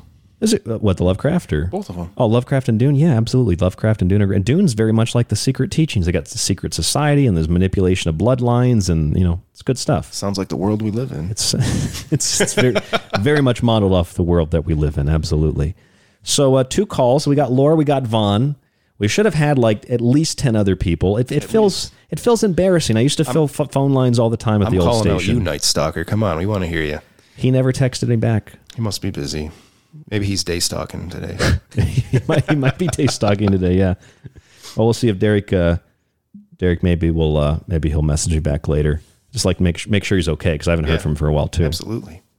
Uh, but anyway, we uh, we had this pre-recorded over the weekend because uh, we well we wanted to get a lot of people on the show. Michael uh, Vara and uh, Joe Rupe, and then my other good friend Joe here in studio tonight. This is our anniversary show. We've been doing radio for over a decade, and I think that everything I've talked about in that decade or more, I think it's really just all in these books.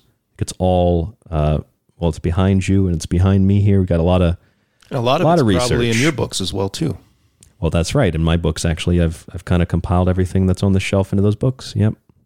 Uh, last couple minutes we have here, unless you want to do another half hour off air. It's up to you. Okay. I know you got things to do. I do have things to do. This is what happens when you get.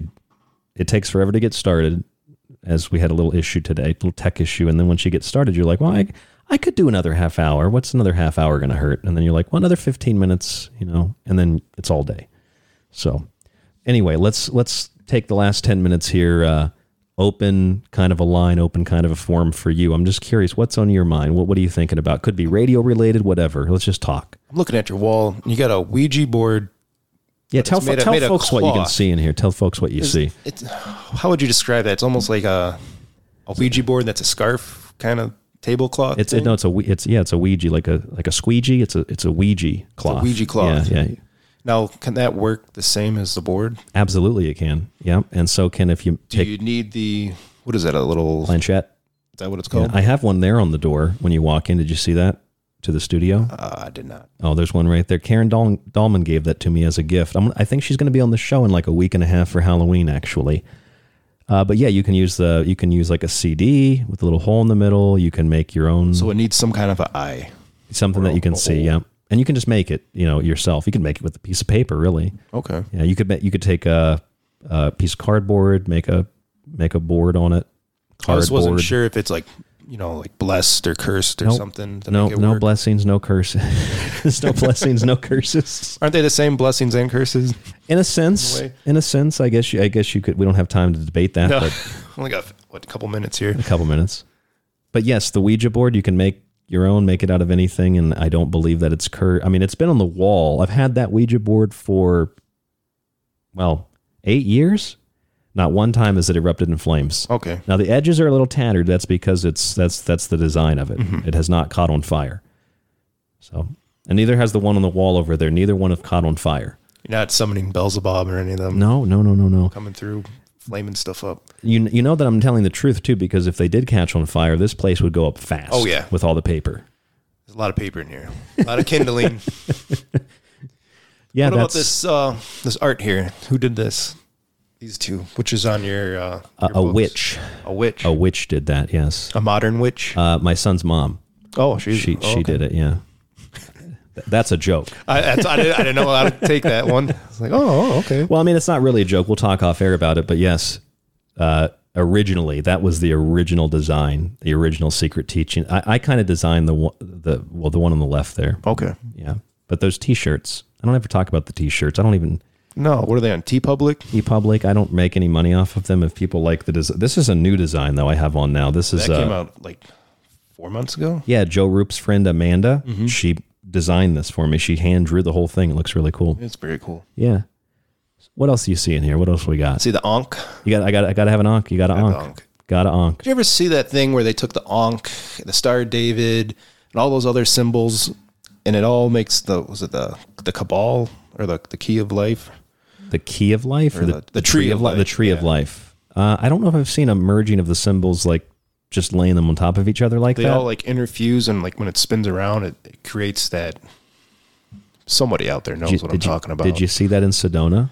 No, I did not see that. I feel like that's a T-shirt in Sedona. I've been to Sedona. It does have an energy there. I don't want to sound No, it really does. It really but does. there- you just feel more calm and happy. There's something magical about Sedona. There is something magical. I don't know what it is either, remember, but remember that magical person we saw at that uh that event we went to? She seemed like a Sedona person. magical. Per- what the She one was- in Phoenix we yeah, went to? who was complaining about the 5G towers in her neighborhood. Yeah, But she was just plastered with like Glit- she had glitter, she had glitter. everywhere. What is it with the glitter? I, I'd like to. I don't know. I, I, I re- maybe I should just invest in the technology and get the phone line system and do the phones every night because I would love to just have like a, you know, have a call in line. person? Yeah, a new age call in line. Call in and tell me what the glitter's about. Maybe it's some type of crystal they ground up and it helps Could them could out. be, could be. What else we got in here? I'm just trying to give people a view of the There's studio. a uh, great symbol of Solomon, which Mm-hmm. the Star of David. It's got like a guy with a hat. Looks like he's doing some uh, yoga there. That- that's how I did it. It's described it in the book. Guy with Just a a guy with a hat with doing doing- yoga. That's the unabridged edition. And then we got the runes here, and that looks Celtic to me. Celtic, yeah. Almost like uh, the Elven language from Lord of the Rings. Mhm. You know who created the the runes or who gave the runes I to man? I have no idea what this is. Okay. Please explain it. It is okay. So the uh, the god Odin. Okay. He was hanged on the world tree. Well, it's a prototype. He had the one eye with the crow with the the Vikings, right? That's wait the uh the one eye. Didn't he have one eye? I don't know if Odin had one eye. I don't. I don't. I don't think so. Okay. I mean, in, in no story that I've read, um, Odin was he was hanging on the tree and he he gave these runes as a language to man. Uh, there's a blood element to it. Some say that he gave them in blood, or so it's similar to like Jesus, right? Because Jesus is the Son of God, and uh, the Bible is the Word of God, and so he gives he gives his blood as salvation, and his salvation, you know, you learn about it in the Bible, which is the Word of God. So it's in the blood, so it's in the sacrifice. So it's so it's a very similar kind of a thing. So the runes are almost like a a Bible, but it's a language in and of themselves. Yeah. So each symbol there has a story, or is that like a that makes a language? Well, it depends on who you ask because, like, tr- traditionally and simplistically put, each one has its own meaning, and you can combine it with others, and they have There's a story behind each. It yeah, it's like it's like kanji in Japanese. There's like hundreds and hundreds and hundreds, or in Chinese, like millions of symbols, and you combine them and then distort one, and they all have different meanings. But runes are easier because there's only a certain amount, and and yeah, they have different meanings when you put them together. And there's actually some in I think in some of the German architecture, like old school German architecture, they they would put the they would build the runes into the architecture of the house. So you see those like white houses with the brown the brown like uh, uh, pillars or, or bars that kind of go in different. A lot of times it's actually runes. They actually have a meaning to them. Like a stained glass too. Uh, I guess they could. You can incorporate it in anything really. I mean, the Azov battalion in Ukraine uses them. The Nazis that we've been financing. They're using the Z, the lightning bolt. Uh, yeah. Well, they're using that, which is what Himmler's SS used. Yep, which means victory. Uh, in Hebrew, that's also Elif, so that has a very deep, powerful meaning behind it. It's the sword and the serpent, which is also Kabbalah. So you, you're mixing all these things together. You've got Jewish mysticism, you've got uh, uh, the Hebrew language, you've got Celtic, you've got Scandinavian, you've got all these things coming together. But you have all these old stories, and they all have the same meaning. They do tend to have the same meaning. Yeah, they do have this uh, tend to have the same meaning, just different names. Yeah. just different names. Well, we're, we're just about out of time, so unfortunately we have to we have to cut off here. Uh, we are let's do a half hour. Okay, for the I still have to congratulate you on your 12 to 13 years. I was waiting for it. Congratulations. How rude of me. Thank you. Thank you. Uh, well, yeah, we'll do another half hour after this. I, I appreciate it uh, that you've come into the studio tonight. Uh, how, how does it feel? Feels good. It feels good. I was a little nervous at first, but now I'm getting more and more comfortable. Okay, and it'll get even more comfortable in this 30 minute after hour show. So if you're listening to the Secret Teachings right now, a special three hour edition of the show, we're going to go an extra half hour, but it won't be on the network. It'll be at www.thesecretteachings.info. If you're not a subscriber, please subscribe today. Even if you're not a subscriber, you'll still be able to catch that extra 30 minutes. 12, 13 years on air. We're continuing to push forward. Ground Zero Radio, five nights a week, 10 p.m. to midnight Pacific. Thank you so much for tuning in. Again, www.thesecretteachings.info. You'll find that extra half hour. I don't know what we're going to talk about. Hopefully, someone calls in and takes some of this weight off my that's, shoulders. That's that's possible. We might get another call. It's embarrassing. Why do people why do, why do people do that? Just don't tell me you're going to call in if you're not going to call in. Uh, again, pre-recorded over the weekend. Uh, we'll be back tomorrow night, Wednesday, Thursday, and Friday, as always, and get into Halloween a little bit as the week moves on into uh, into the month of October as we approach Samhain www.thesecretteachings.info, rdgable at yahoo.com. Stay safe, stay informed, stay healthy, and we'll talk to you on the next broadcast. Bye bye, Joe. We'll talk to you in a second. Have a good night.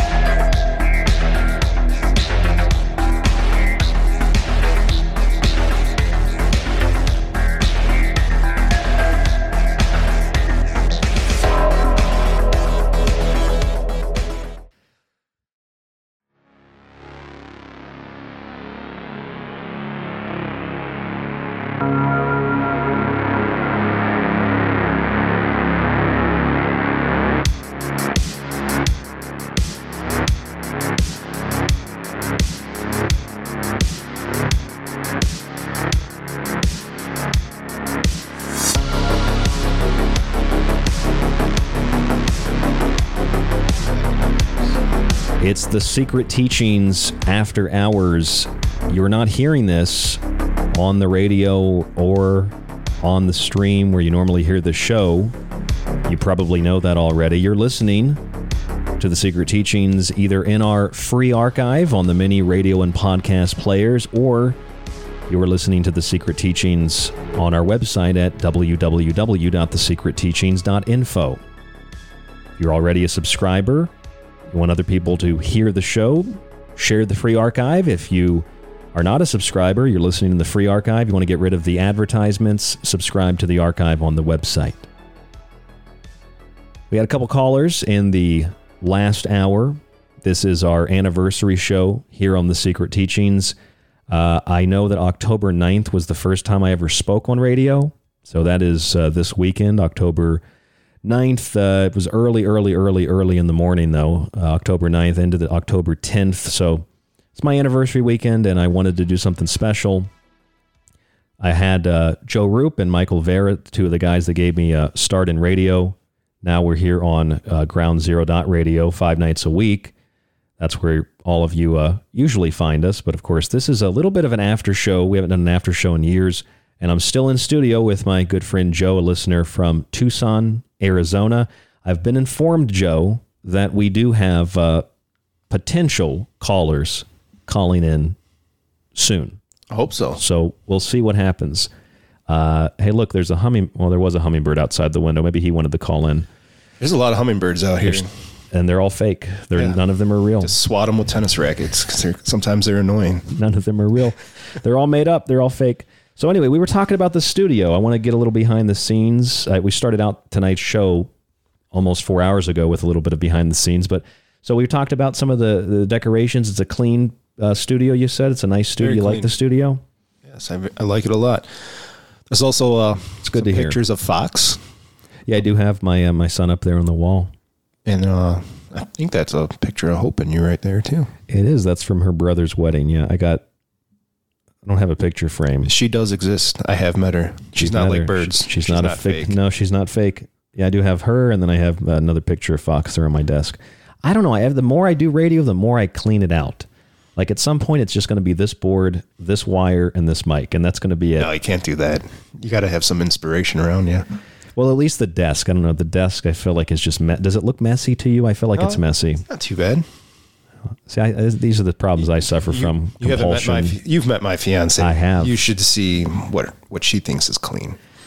She's probably gonna hate me for saying this, but See if I. Well, don't tell her we did the extra half hour. We'll just- she ain't listening. I know my fiance Hope doesn't listen anymore either because she said I hear it all anyway. So what's you the do. point? Like when we go out, it's it's listening to the show. So what's the point in listening to the show? Yeah, I you know I've I've done this for so long. I don't remember most of the people I've interviewed. I mean, if you said their name, I'd remember them, but off the top of my head, I did pull up. I don't know if I want to click play anywhere in this show, but I did pull up from 2014. This was the first interview I ever conducted. I don't know if I should play it. First live interview? First live interview ever that I ever did. It was with a lady named Shirley Andrews. Was this on the Secret Teachings? Yep, it was on the secret. Yeah, so for people who don't know, we talked about this at the very beginning. I didn't want to rehash too many details, but because you've all probably heard this story before, but the uh, the Secret Teachings was originally called the D Show, and I took that show over and then turned it into the Secret Teachings.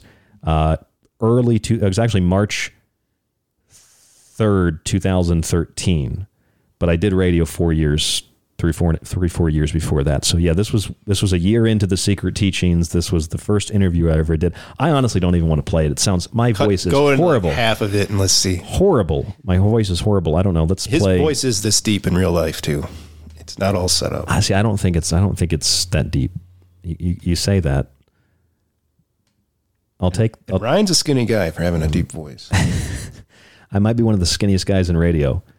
Could be. I, I'm pretty sure. you- s- yeah. Yeah. You're not eating Cheetos and chocolate milk and Kev Baker had me. I think. Yeah. He was gaunt, but Kev's unfortunately passed away. I think I took the crown of the the thinnest guy in late night radio. he just passed back in January. It was within the last year. Yeah. And we January, lost, uh, February. Lost a few greats this year. Jordan Maxwell just passed away recently. That's how I discovered you. Through Jordan? Through Jordan. Was it an interview that we had done? Yes, it was. I was, uh, you know, driving through the desert, Mm-hmm. bored. I'm like, oh, I heard Jordan Maxwell interview on another network, and then I'm like, oh, I'm gonna look up some more of his stuff. And then you popped up, and I started. Well, that's good to know. Falling That's- down the rabbit hole. I think you mentioned that to me. Yeah, Jordan was a great guy. I re- really wish I'd have gotten. Uh, we wanted to do a biography with him, but that would have been never got a chance to. He was just so old school and told you how it how it is and how it was. Yeah, he's he's like that guy who just he has the wildest story you've ever heard. Yeah. And you can't Pretty much. stop listening to it, and it ju- he just goes. That should be the title of a book, "The Wildest Story You Ever Story- the by Jordan, Max, the Jordan Maxwell story.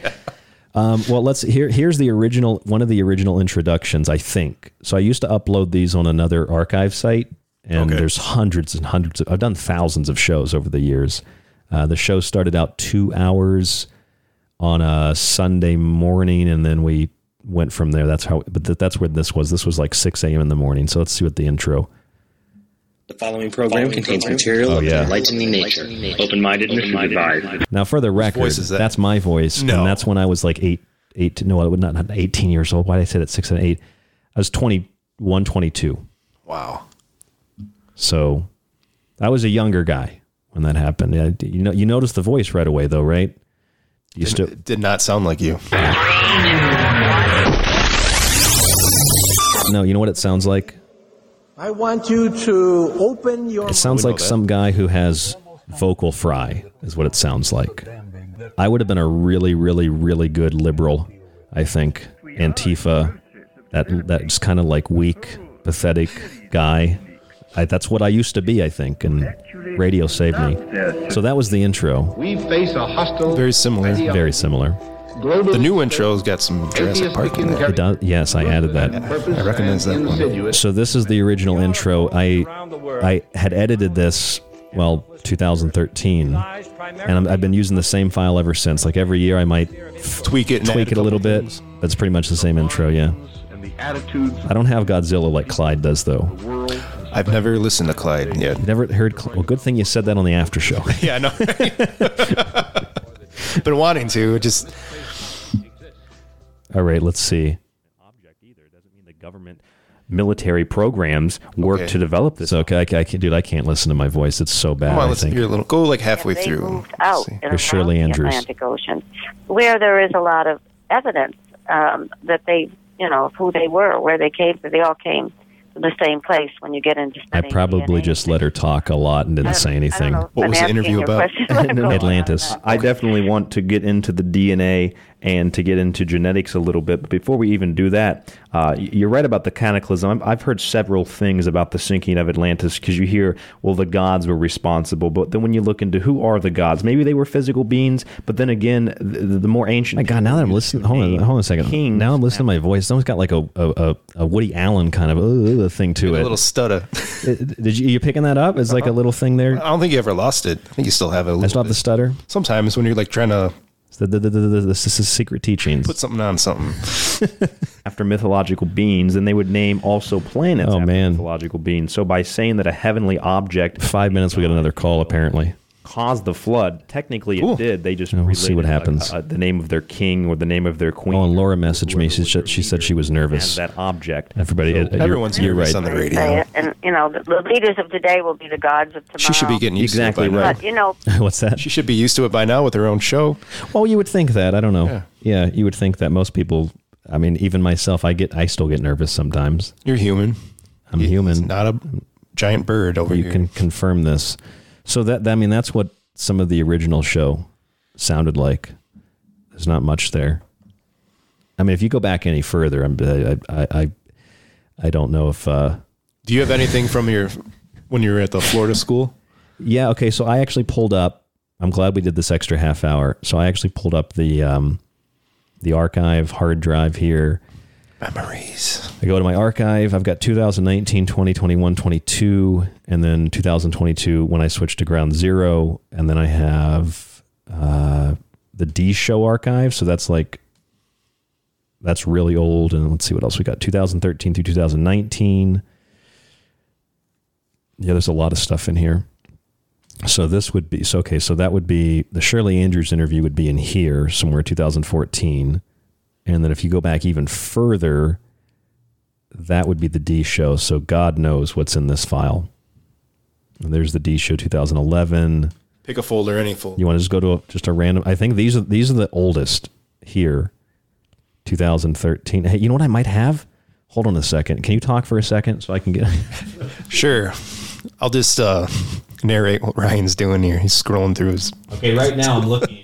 I'm looking for 313 or 33. There it is. I think this. I think this was the first episode of the Secret Teachings when we trans. This will be interesting. FM WPRK. No, maybe Winter not. Park. Who's the that? best in basement That radio. was that was D. That was my friend Dimitri. Yeah. Okay, I was wrong about. I was wrong about that. Hold, I'm going to try to find the first episode. Hold on. What is your uh, cover picture there? Uh, that is me photoshopped uh, to replace Aleister Crowley because I didn't like him. So I photoshopped myself into the image. it was very rudimentary uh, Photoshop skills at the time. I'm gonna I'm gonna fi- I'm gonna find it. 2013. We're gonna find it. And I did try to find this stuff before the show, but it was just there's just as you can see there's so many files. Old shows. Yeah, I don't know. You know where it might be? It actually might be in the the original place I used to upload. It might actually be here somewhere. But I don't want to bore people by trying to dig through and find this thing. So, what brought you to Arizona?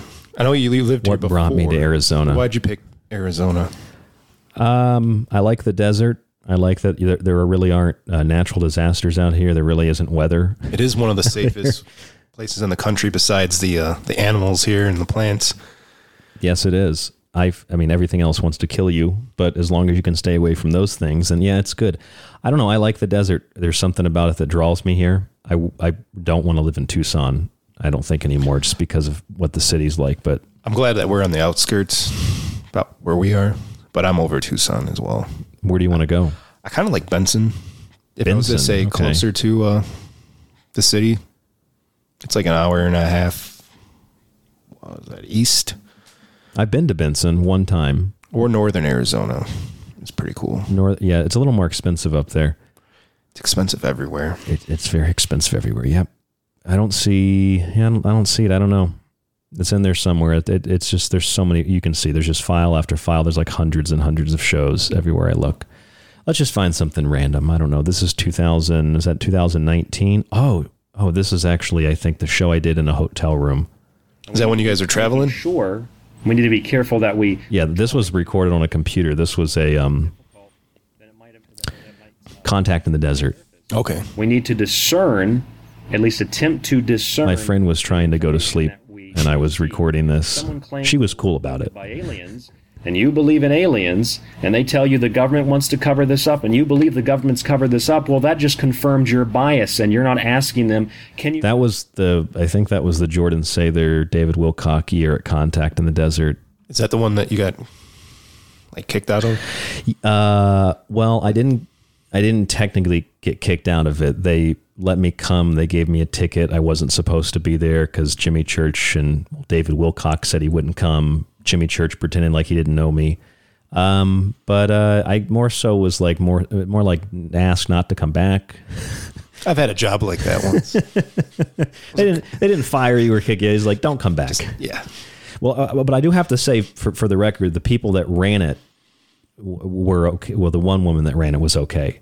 She, I didn't have any issue with her. She's the one that let me come. Okay. But everybody else that was kind of around the The Wilcock train. the upper brass and the woo woo, yeah, the the Wilcock train. They they they prefer that I didn't come back. I think I have that somewhere too. We've done so many things over the years. We would need to sit here for like twelve hours, and But we got to hear the rap.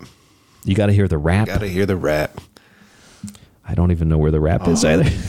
so many files. I think it's on YouTube, isn't it? Is it on YouTube? Well, I know Stephen Cambion used it. He used it in a lot of his Wilcox shows. He put like a he made it into a music video. Did you see that? And they have like little uh, guys dancing around. I think SpongeBob was in there. Yeah, actually, you know what? I think I could pull it up. Oh, you know what? No, no, no, no. I have it in my iTunes. That'll be easier to pull it up. I can play the rap. Yeah, the the, the New Age Money is that the one you're thinking of? I think so. Okay. the for, funny thing is, this is not as embarrassing as some of the original shows, uh, and we'll play a little bit more of that in a second. Okay. But you are a big rap fan, aren't you? I'm a huge For rap genre fan. of music. Yeah. That's your number one. Yeah, I mean, I wasn't into like Lil Jon and the East Side Boys. Well, you know, it was like bitch, ho. That was like the whole line. The whole degrading to women. Yeah. Bitch, bitch, bitch, ho, ho. Yeah, I didn't, I didn't like that that much. You're not dope. All right, here's the New Age Money. Yeah. David Wilcock with the disclosure. Week one. I used to like Mike Adams. I don't know how I feel about him anymore. New Insider. Hey, we getting new age money. Hey, we it'd be funnier if we had the music video. Lie, lie, lie, lie, lie, lie, lie, lie, lie, lie, lie, lie, lie, lie, lie, lie, lie. Now there ain't no way that you can kill the con dead. I got new age money and ufology bread, making crystals gold money like a pot full of honey. So many scams laughing in your face. I think it's funny. Throw my cash in your face, ascended from the rat race. Disclosure projects, a money pit. You can call me Chevy Chase. Don't bother playing fair up my sleeve. I got the A's. Sleep other frauds in the dust. Can't keep up with my pace. A six-hour video give you just a little taste, then drop three, three, three. I promise you it ain't a waste. If you figure it's a scam, no, you ain't got a case. I predicted it already. I'm the real Edgar Case. Call me Oracle, cause I knew you break the vase. Got a giant Cali house next to Jimmy's UFO base. Edgar Case, Area 51, about to storm the base. Money counter doesn't work, I need a line rake. Lie, lie, lie, lie, lie. Uh, that's the first verse. I think I'm long- a good writer. I don't like the performance, but How long did it take you to write that? 45 minutes. We have to get you against Eminem. The Two white perform- boys just going at it. I would love to perform that at a conference. Give me a conference, and I'll. They they usually have a musical number. Uh, so, you know, the contact the I've contact never in the been to desert. one. I've, I've always wanted to. Now that we're out here in the desert, we should definitely do it. They are doing contact next year. I heard. Because that show you did with um, Who? Which one? um, with the maps, Brad. Brad. Yeah, yeah, yeah. Because he said he was going to one or something. He does like twelve or thirteen a year. He speaks at. Um, I, I signed up to be a speaker on the cruise ship down to Mexico. I don't think they're going to let me be a speaker on the cruise ship. You know any Spanish? No, no. I mean, there's a, everybody else there speaks English, and I'm, um, I'm sure it'll be people that, that are down there in Mexico. Be it's all on the ship. Okay. Most people down there, I think, speak English in those tourist areas anyway, depending on where you go. Have you ever been on a cruise ship? No, I haven't. I thought Neither have I. I thought talking about aliens would keep me off the from the seasickness. Or, or talking about the Bermuda Triangle. yeah, that that should have been my presentation. Yeah, haunted cruise ships and the Bermuda Triangle. I only do the presentation at night though, so there's that one. I, I don't know. I kind of like the Wilcock roast. Remember the Wilcock roast? Have you heard that I don't one? know. Let's see. Oh man, Let's hear. This one's good. You know, we were threatened This is the Secret Teachings After Hours, by the way. Uh, at the contact Anniversary show. And again, you know, people say David has no evidence. David has no evidence, but David David Wilcock, call him the cock blocker. I'd like to formally introduce you to the Hurt Locker. As far as I'm concerned, you're a conspiracy teeny bopper. As far as I'm concerned, you're a conspiracy teeny bopper. Presentations are faker than penalties in soccer. Arguably faker than NASA moonwalkers. You got your own security theater. Call the coppers. The way you steal from people, you might as well be a mobster. Now we gotta get up popping like Orville Redenbacher. You're more fake than placebos given out by doctors, but I'm like Cyndi Lauper. Cause time after time, I'm slaying these rhymes and I do it all day, every time, and every line. I own it cause you know that it's mine. And if you missed what I said, hit stop and quickly rewind. You're out of your mind while I am soundly in mine. Your underground priestess even had to. So it goes on like that for about five minutes. You take an old blockbuster thing, be please be kind and rewind. I remember that. Yeah. See if there's any. There's. I'm just gonna skip ahead. blowers. It's like garbage and leaves, and I am the leaf blower. You're a puff of hot air, and I am the Krakatoa. You're like weeds in the yard, and I am the lawnmower. You're a dirty little rat, and I'm a boa constrictor. You can barely make a sound while I am off of the Richter. I am hands down in first place. I won the race, I'm the victor. So while your lies are sick, my mind will always be slicker. So here is the kicker. You're a clickbait bootlicker. Cabal is coming after you, but what can they do? They ban Alex Jones too, but they cannot shut down your website or don't. I never understood that. Really? Wilcock's under assault, but they can't get his PayPal page down. He can always get donations, no matter how hard the cabal comes after him. Never understood that. Because usually that's the first thing they go after. You would think so. You would think so, unless he's making it all up. You know, if he's making it all up, then it would Well, make most sense. of it is all made up. so that was that was the uh, that was a little bit of the Wilk. I did a Sather song. There's a Cabal. So you have a whole album. I have a whole album of. Where can uh, this is what I do. people this- find this? Uh, or is it private? It's a private stock. It's private in my iTunes. You have to hack my computer to get it. well, hasn't that happened before? oh, absolutely, absolutely. Was that in Boise? Uh, what the computer be, being hacked? Uh, almost everywhere I've lived. Uh, Boise, Tucson, before, and Rochester. Yeah, so it's it's happened. I don't know. I don't think they got the music though. I don't think they got the music. Well, there's a bunch of. Them. I did a bunch. I had a bunch of songs. We know if you fail at radio, you can at least become a rapper. I could try. I feel like I could write lyrics, but I don't know. About, I don't know about the performance. The Jordan Sather one was really good. I don't know if I want to play that, but there's yeah, there's a lot of stuff there. Let's see what else we got in these files. Uh, I'll play a second of like a really old show. I should have brought a thumb drive. just when I go to the bathroom, you just clean it out. Like one of those movies, it's it's like eighty percent, eighty five percent. You're just waiting to get it out before I come back. Uh, let's find something. You pick something. What year? Here's 2013. Here we go. Maybe it's in here. I really want to find the original show. There, there's two, 22, 3, 1. Now, what's that image? Which image? Oh, that is the. So I used to use for the show the Grand Alchemical Rosicrucian or the Grand Rosicrucian Alchemical Formula. It's on the front of. I don't think it's over there somewhere. I have the Manly Hall book, The Secret Teachings of All Ages, which is what the show's named after. It's on the front cover of that. But it used to just be like it. It said The Secret Teachings. Listen with, you know, the me and I had some other people that did shows with me, and it has the names of the the topics. Oh, that's part of that, but that's in black and white. Well, that's actually that was inspired. Yeah, the show logo, the mm-hmm. original one was inspired by this. Yeah, yeah. I don't, I don't know where it's at. This is, uh, it's bugging me. I'm sure it, it exists somewhere in cyberspace. Somewhere somebody has up in the cloud. It's up in the cloud. There's three one fourteen. Oh, I see what it does. It jumps around. So it puts all the Februaries next to each other for 2013 14. You notice that I'm not not prepared for this. It's live radio. It's yeah. Well, normally even that I would normally be prepared, but I just I can't. There's like there's like 2,000 episodes. I can't search through all those and find Well, it. we got almost 13 years of this. It's going to be a lot. It's a lot of episodes. Yeah, but epi- Here's the five episodes a week. five episodes a week. Not not for the entirety of the of the the over what 12, 13 years, but Close um, enough. It's a lot of episodes. Uh, here's the Earth's Hollow Moon show. I did three hours. My show used to be three hours, actually. FD&C Red 40.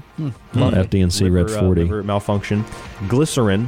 High fructose corn syrup. Propylene glycol. Was which this they Doritos? Vaccinations. That's not. God knows what it was. I don't know. Water. It's purified. So. As It's Mike D. Mike. Don't worry about it. Yeah, don't worry about it. Uh, we also have uh, citric acid. So I don't know. I don't know what I was doing there, but we went into the Earth's hollow moon later. What is citric not acid? genetically It's in modified. everything. Uh, citric acid is derived from, mostly from corn. It's also a natural uh, fungus, or Okay. I think it, I mean, it's a fungus or a mold. It's Aspergillus niger, and it grows on like onions. You see the black on the tops of the onions. That's citric acid.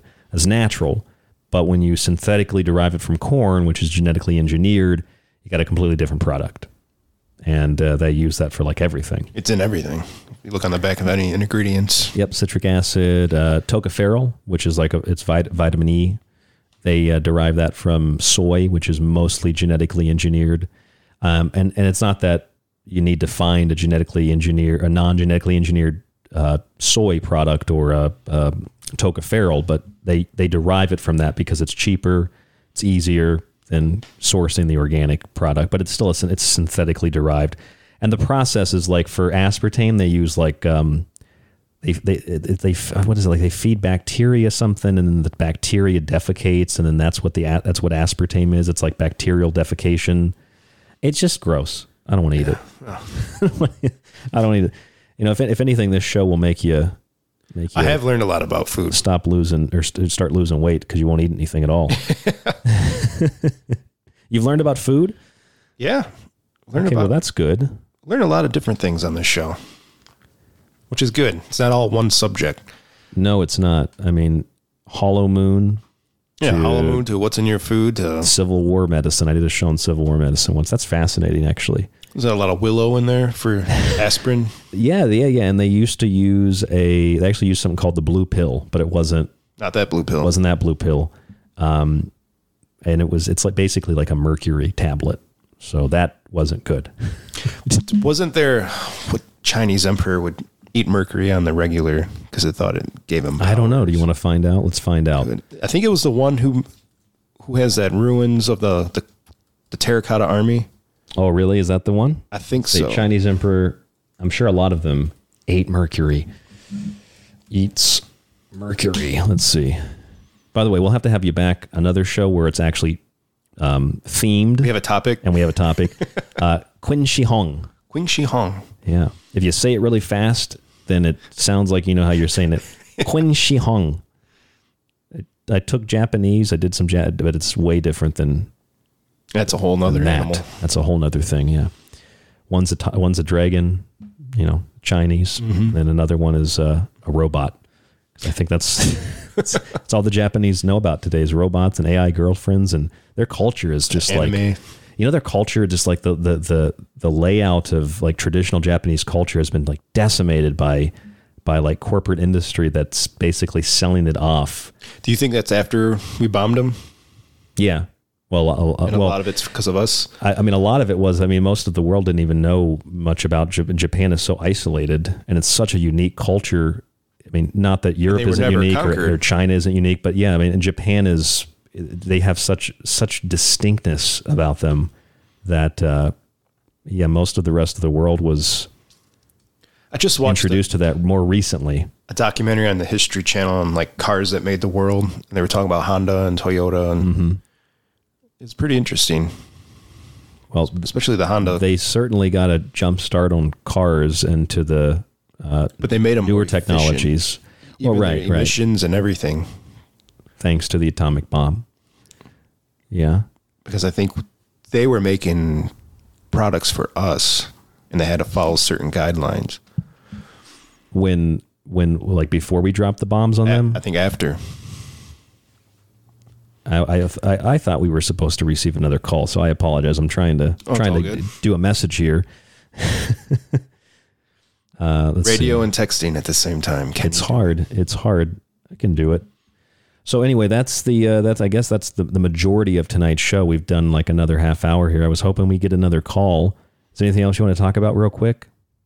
Yeah, I think, I think we're You good. think you think you're good? Okay. Well, I, I think we're probably pretty good too. We've done uh, a solid two hours, and then of course, if you are listening to this, you probably heard the first part of tonight's show with Joe Rupe and Michael Vara, and our introduction tonight. A little bit of a background on the show.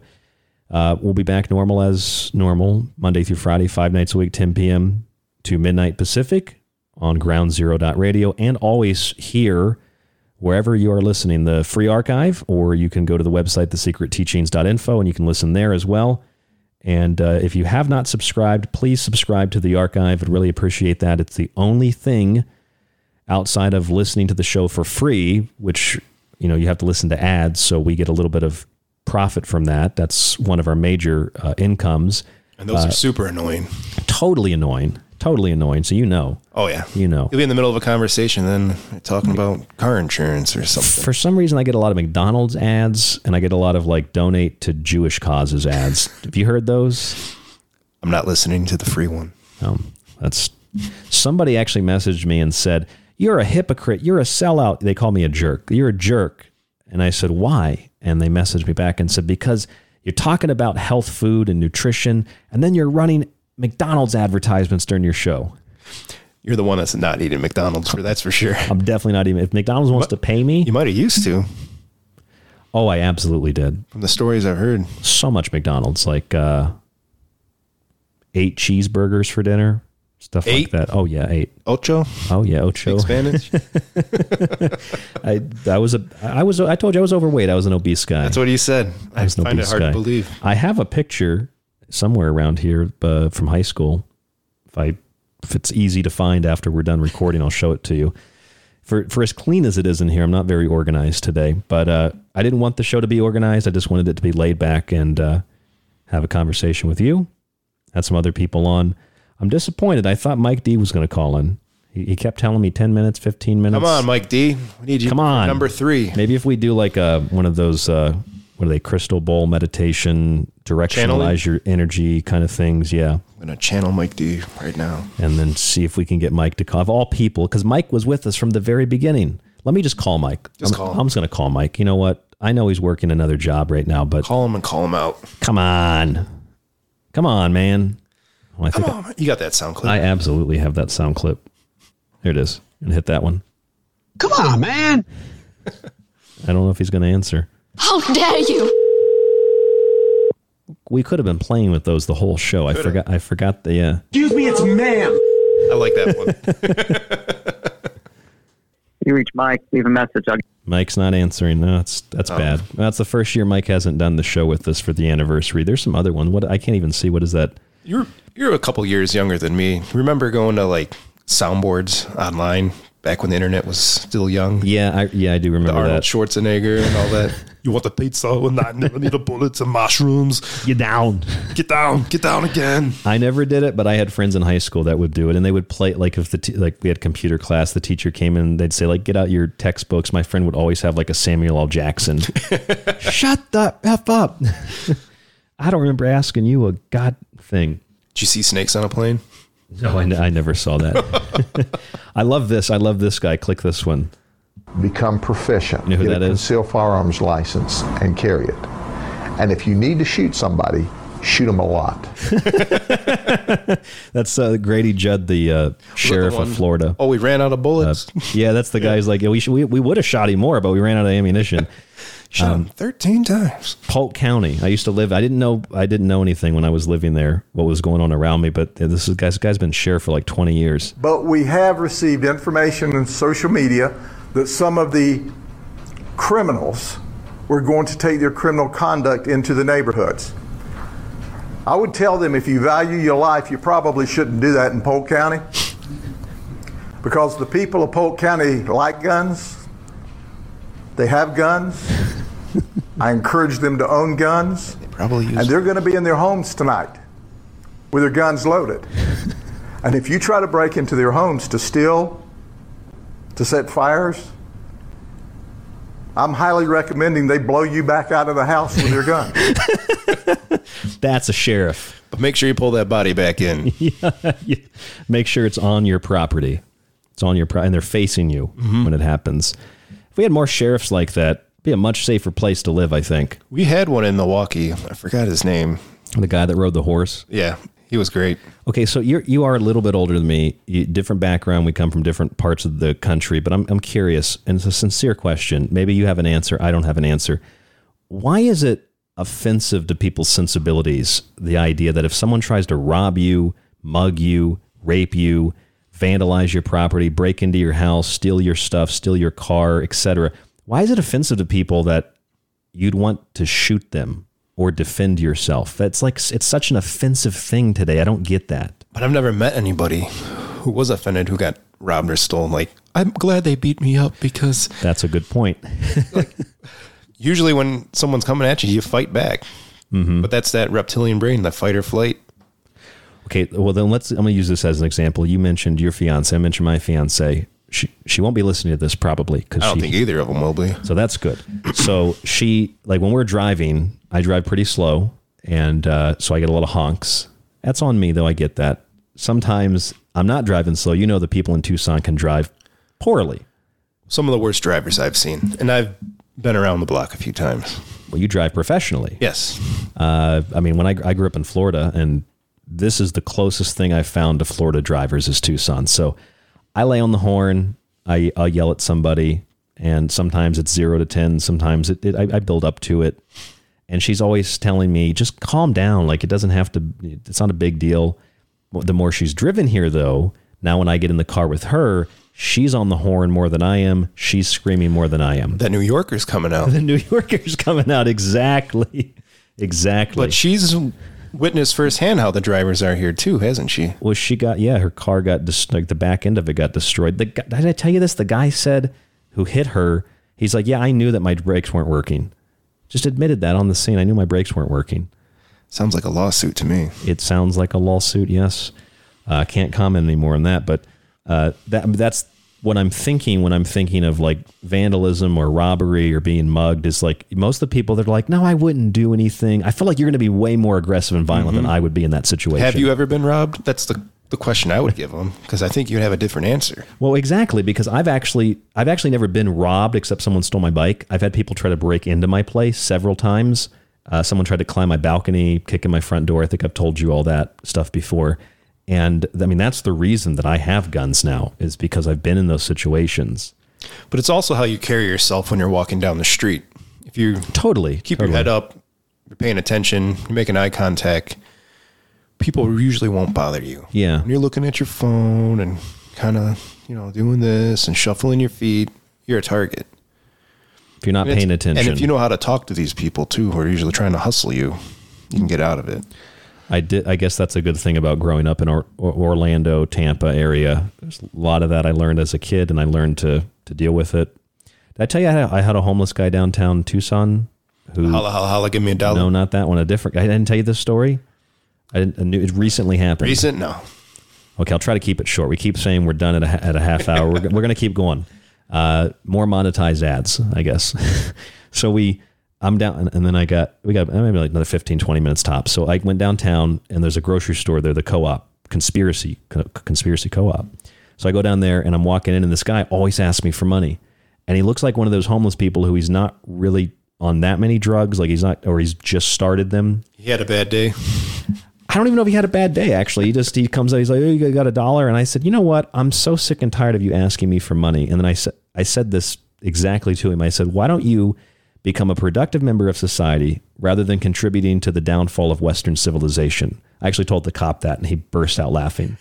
so I told the guy that, and he gets furious. Long story short, he, when I walked away from him in the store, he's like, "Oh yeah, you pussy." He's like, "Yeah, just walk in the store, big man." So once I got my stuff the staff in the store had heard the interaction and they lied to me. They told me, well, we, we try to keep them away from here. The police won't let us." I called the police. They're like, "No, we the, the co-op allows them to sit there." So I don't know who's telling the truth. So I walk out and this guy he drops his backpack and he starts coming after me. And all I had to do was tell him I said I said, "Man, I am armed and I will discharge my firearm with, with I have no issue. So if you come near me, it's it's going down." And immediately he steps back and then he tra- he's like spits toward me and then he, he he gets out of there. But I mean, I, d- I did have my firearm, Mhm. but even if I didn't, just the threat of that, Yeah. Put your de- finger in your pocket. people. Make it look like one. Yeah. I mean, if I didn't Don't do that in the wrong neighborhood because you could get shot. Well, that's true. That's true. Don't be jogging at night. Um, yeah, I, I just feel like it's weird that you're, you're right. That's actually a really good answer. A lot of people that think that have never been in those situations and they don't know how they would handle it or never thought that they would have to be. I think a lot of those people are also like middle upper class that have never had to deal with any kind of crap like that. It's like your advertisement for your Liberty Shrug book. They're just from the air conditioned seats of a. Oh, for Regressive Universe. Yeah. yeah, yeah, yeah, yeah. I think the um, I think the uh, the idea. I mean, you said that when you're walking down the street and you have your head up, and it's the same thing whether you have a firearm or a knife or you have pepper spray. It's just being able to protect yourself, giving off the aura that you are uh, a responsible or a uh, a person who is able to uh, protect themselves, their family, whoever's around. Yeah, that deters people. No one's going to attack you if you can defend yourself most of the time. Also depends on the area you're in. That is true too. I don't know how to go about this. When I lived in Milwaukee, I lived on the north side. Okay. I was a minority there. If I dressed a little more urban and walked with a kind of a limp and kind of ghettofied, Yeah, yeah, yeah. nobody bothers you. But you got a polo on or something, you're running and you know to the store real quick to grab some. Hey man, give me a dollar. You know what? I'm I'm extra hungry. Give me two dollars. well, I gotta get on the bus. Can, can I have five dollars? Like, get a fucking job. Yeah, yeah, yeah, exactly. Sorry about the language. That's okay. It's off air. It's off air. Uh, yeah, I had. I remember this guy at Whole Foods in Orlando. He used to. He would stand outside and he would literally say that it was. I, I'm, not, I'm not joking. He would literally stand there and say, "Yeah, holla holla, give a brother a dollar," at everybody that walked in. Mhm. And it's it's just it's just like the first time it's funny, but when you're constantly harassed for money, it's not funny anymore. Leave me alone. And even with the homeless here, like I said, I haven't had any issues with the position I hold as a, a driver. We do distribute some alcoholic beverages on our trucks. Never been robbed, sometimes I have expired stuff. I'll see a homeless guy at a stop that I normally see at. He doesn't rob me, and I'll go up to him and go, "Hey, these are old, but they're pretty cold. You want it?" And the, they're, they're so happy to get it, Mm-hmm. and they don't bother you. He's not go. You know what? Can I get a couple more cases? no, he's happy with what I gave him. Yeah, yeah. 'Cause I'm going to throw in the dumpster anyway. Hopefully, he doesn't get poisoned from it because it's three months old. But Well, on him. He, he he took it, but I mean, I've tried to help people like that, and uh, it usually turns negative. Maybe it's my personality. I don't know. it, but it does because you give them food and like, well, I want money. Well, what are you going to buy with that money? You could buy food. They could buy happiness through their drugs and they're not bothering anybody. But the the question I have is, when it comes to these homeless and these drug addicts that are running around on the streets, when does the value of a human's life become of its value? When they're causing more problems than good. You can't ship them away. You can't, you know, dispose of them. Like, what do you do? with It's a big problem. How do you well, and it's it? and it's also not something that, like, from my perspective, it's I, I don't I'm not happy to see people No. living in those conditions. You want the best for your fellow man. We we should be working to pull those people up out of those positions in in society, in our cities, in our towns, rather than incentivizing it. Right. And that's it's all politicized. It's like, well, if you don't want there to be homeless people, you hate homeless people. It's like, no, I, I'd prefer the homeless people to have homes. I don't hate the people. I hate the situation. Yes. And I, I, I just, I mean, I don't like that anybody's homeless, and I don't think that we should normalize that and incentivize that. That to me, that's like very, that's very anti-human. Mhm. It's just very, very dehumanizing, and that seems like ev- everything is like if it's whether it's drugs or it's homelessness or it's everything that's bad is is incentivized. Do you think at the end of the day, it's just laziness? Well, some of it's some of it's probably laziness 'Cause for some people. There's like programs and everything to supposedly help these people, but it's all about you at the end of the day. This is what I feel like every single time. You ever seen this movie? Which one's this? Any change, mister? Absolutely. could you spare some? Yes, I could. will ya? How come? Because I believe you will buy booze with it. I just want to get from my car to the office without being confronted by the decay of Western society. Plus, I'm cheap. That's exactly what I think every time. I should just put that on my phone actually and just play that. Put it on blast. put it on blast. That's right. All right. Well, I think I think we've done enough damage. We're almost uh, well. The whole show's going to be like four and a half hours long or something tonight. So anyway, Joe, thank you for coming to the studio. I appreciate it. Thank you and congratulations. Thank you. Did you have fun? I had a blast. Will you be coming back? Absolutely. You will be coming back. if back. your ratings don't plummet through me. True. If the ratings don't plummet, if they plummet, I got to kick you out. But uh, they they sh- we we should be good. And uh, again, we'll be back tomorrow night, Tuesday, 10 p.m. midnight, uh, 10 p.m. to midnight Pacific on Ground Zero Radio. Please share the show with your friends, your family, whoever you think might enjoy it. Leave us a review. The secret teachings dot in f o r d gable at yahoo.com. We have books. We have subscriptions on the website. We also have some t-shirts. I just don't really make any money off that. And uh, if you like the designs, TeePublic, The Secret Teachings, you can find them there. Pro and Water Filters is our affiliate sponsor. Stay tuned to The Secret Teachings Monday through Friday. A lot of good stuff coming up. A lot of big guests this week and also the week after as we move into Halloween or Samhain, the month of October into the fall. The uh, one of the four horses of the apocalypse. We can attribute that to the changing of the seasons. We'll talk a lot about that coming up on a uh, an upcoming show as well. A lot of stuff coming up on the Secret Teachings. Hope you enjoyed, Joe. Have a good night. Have a good night.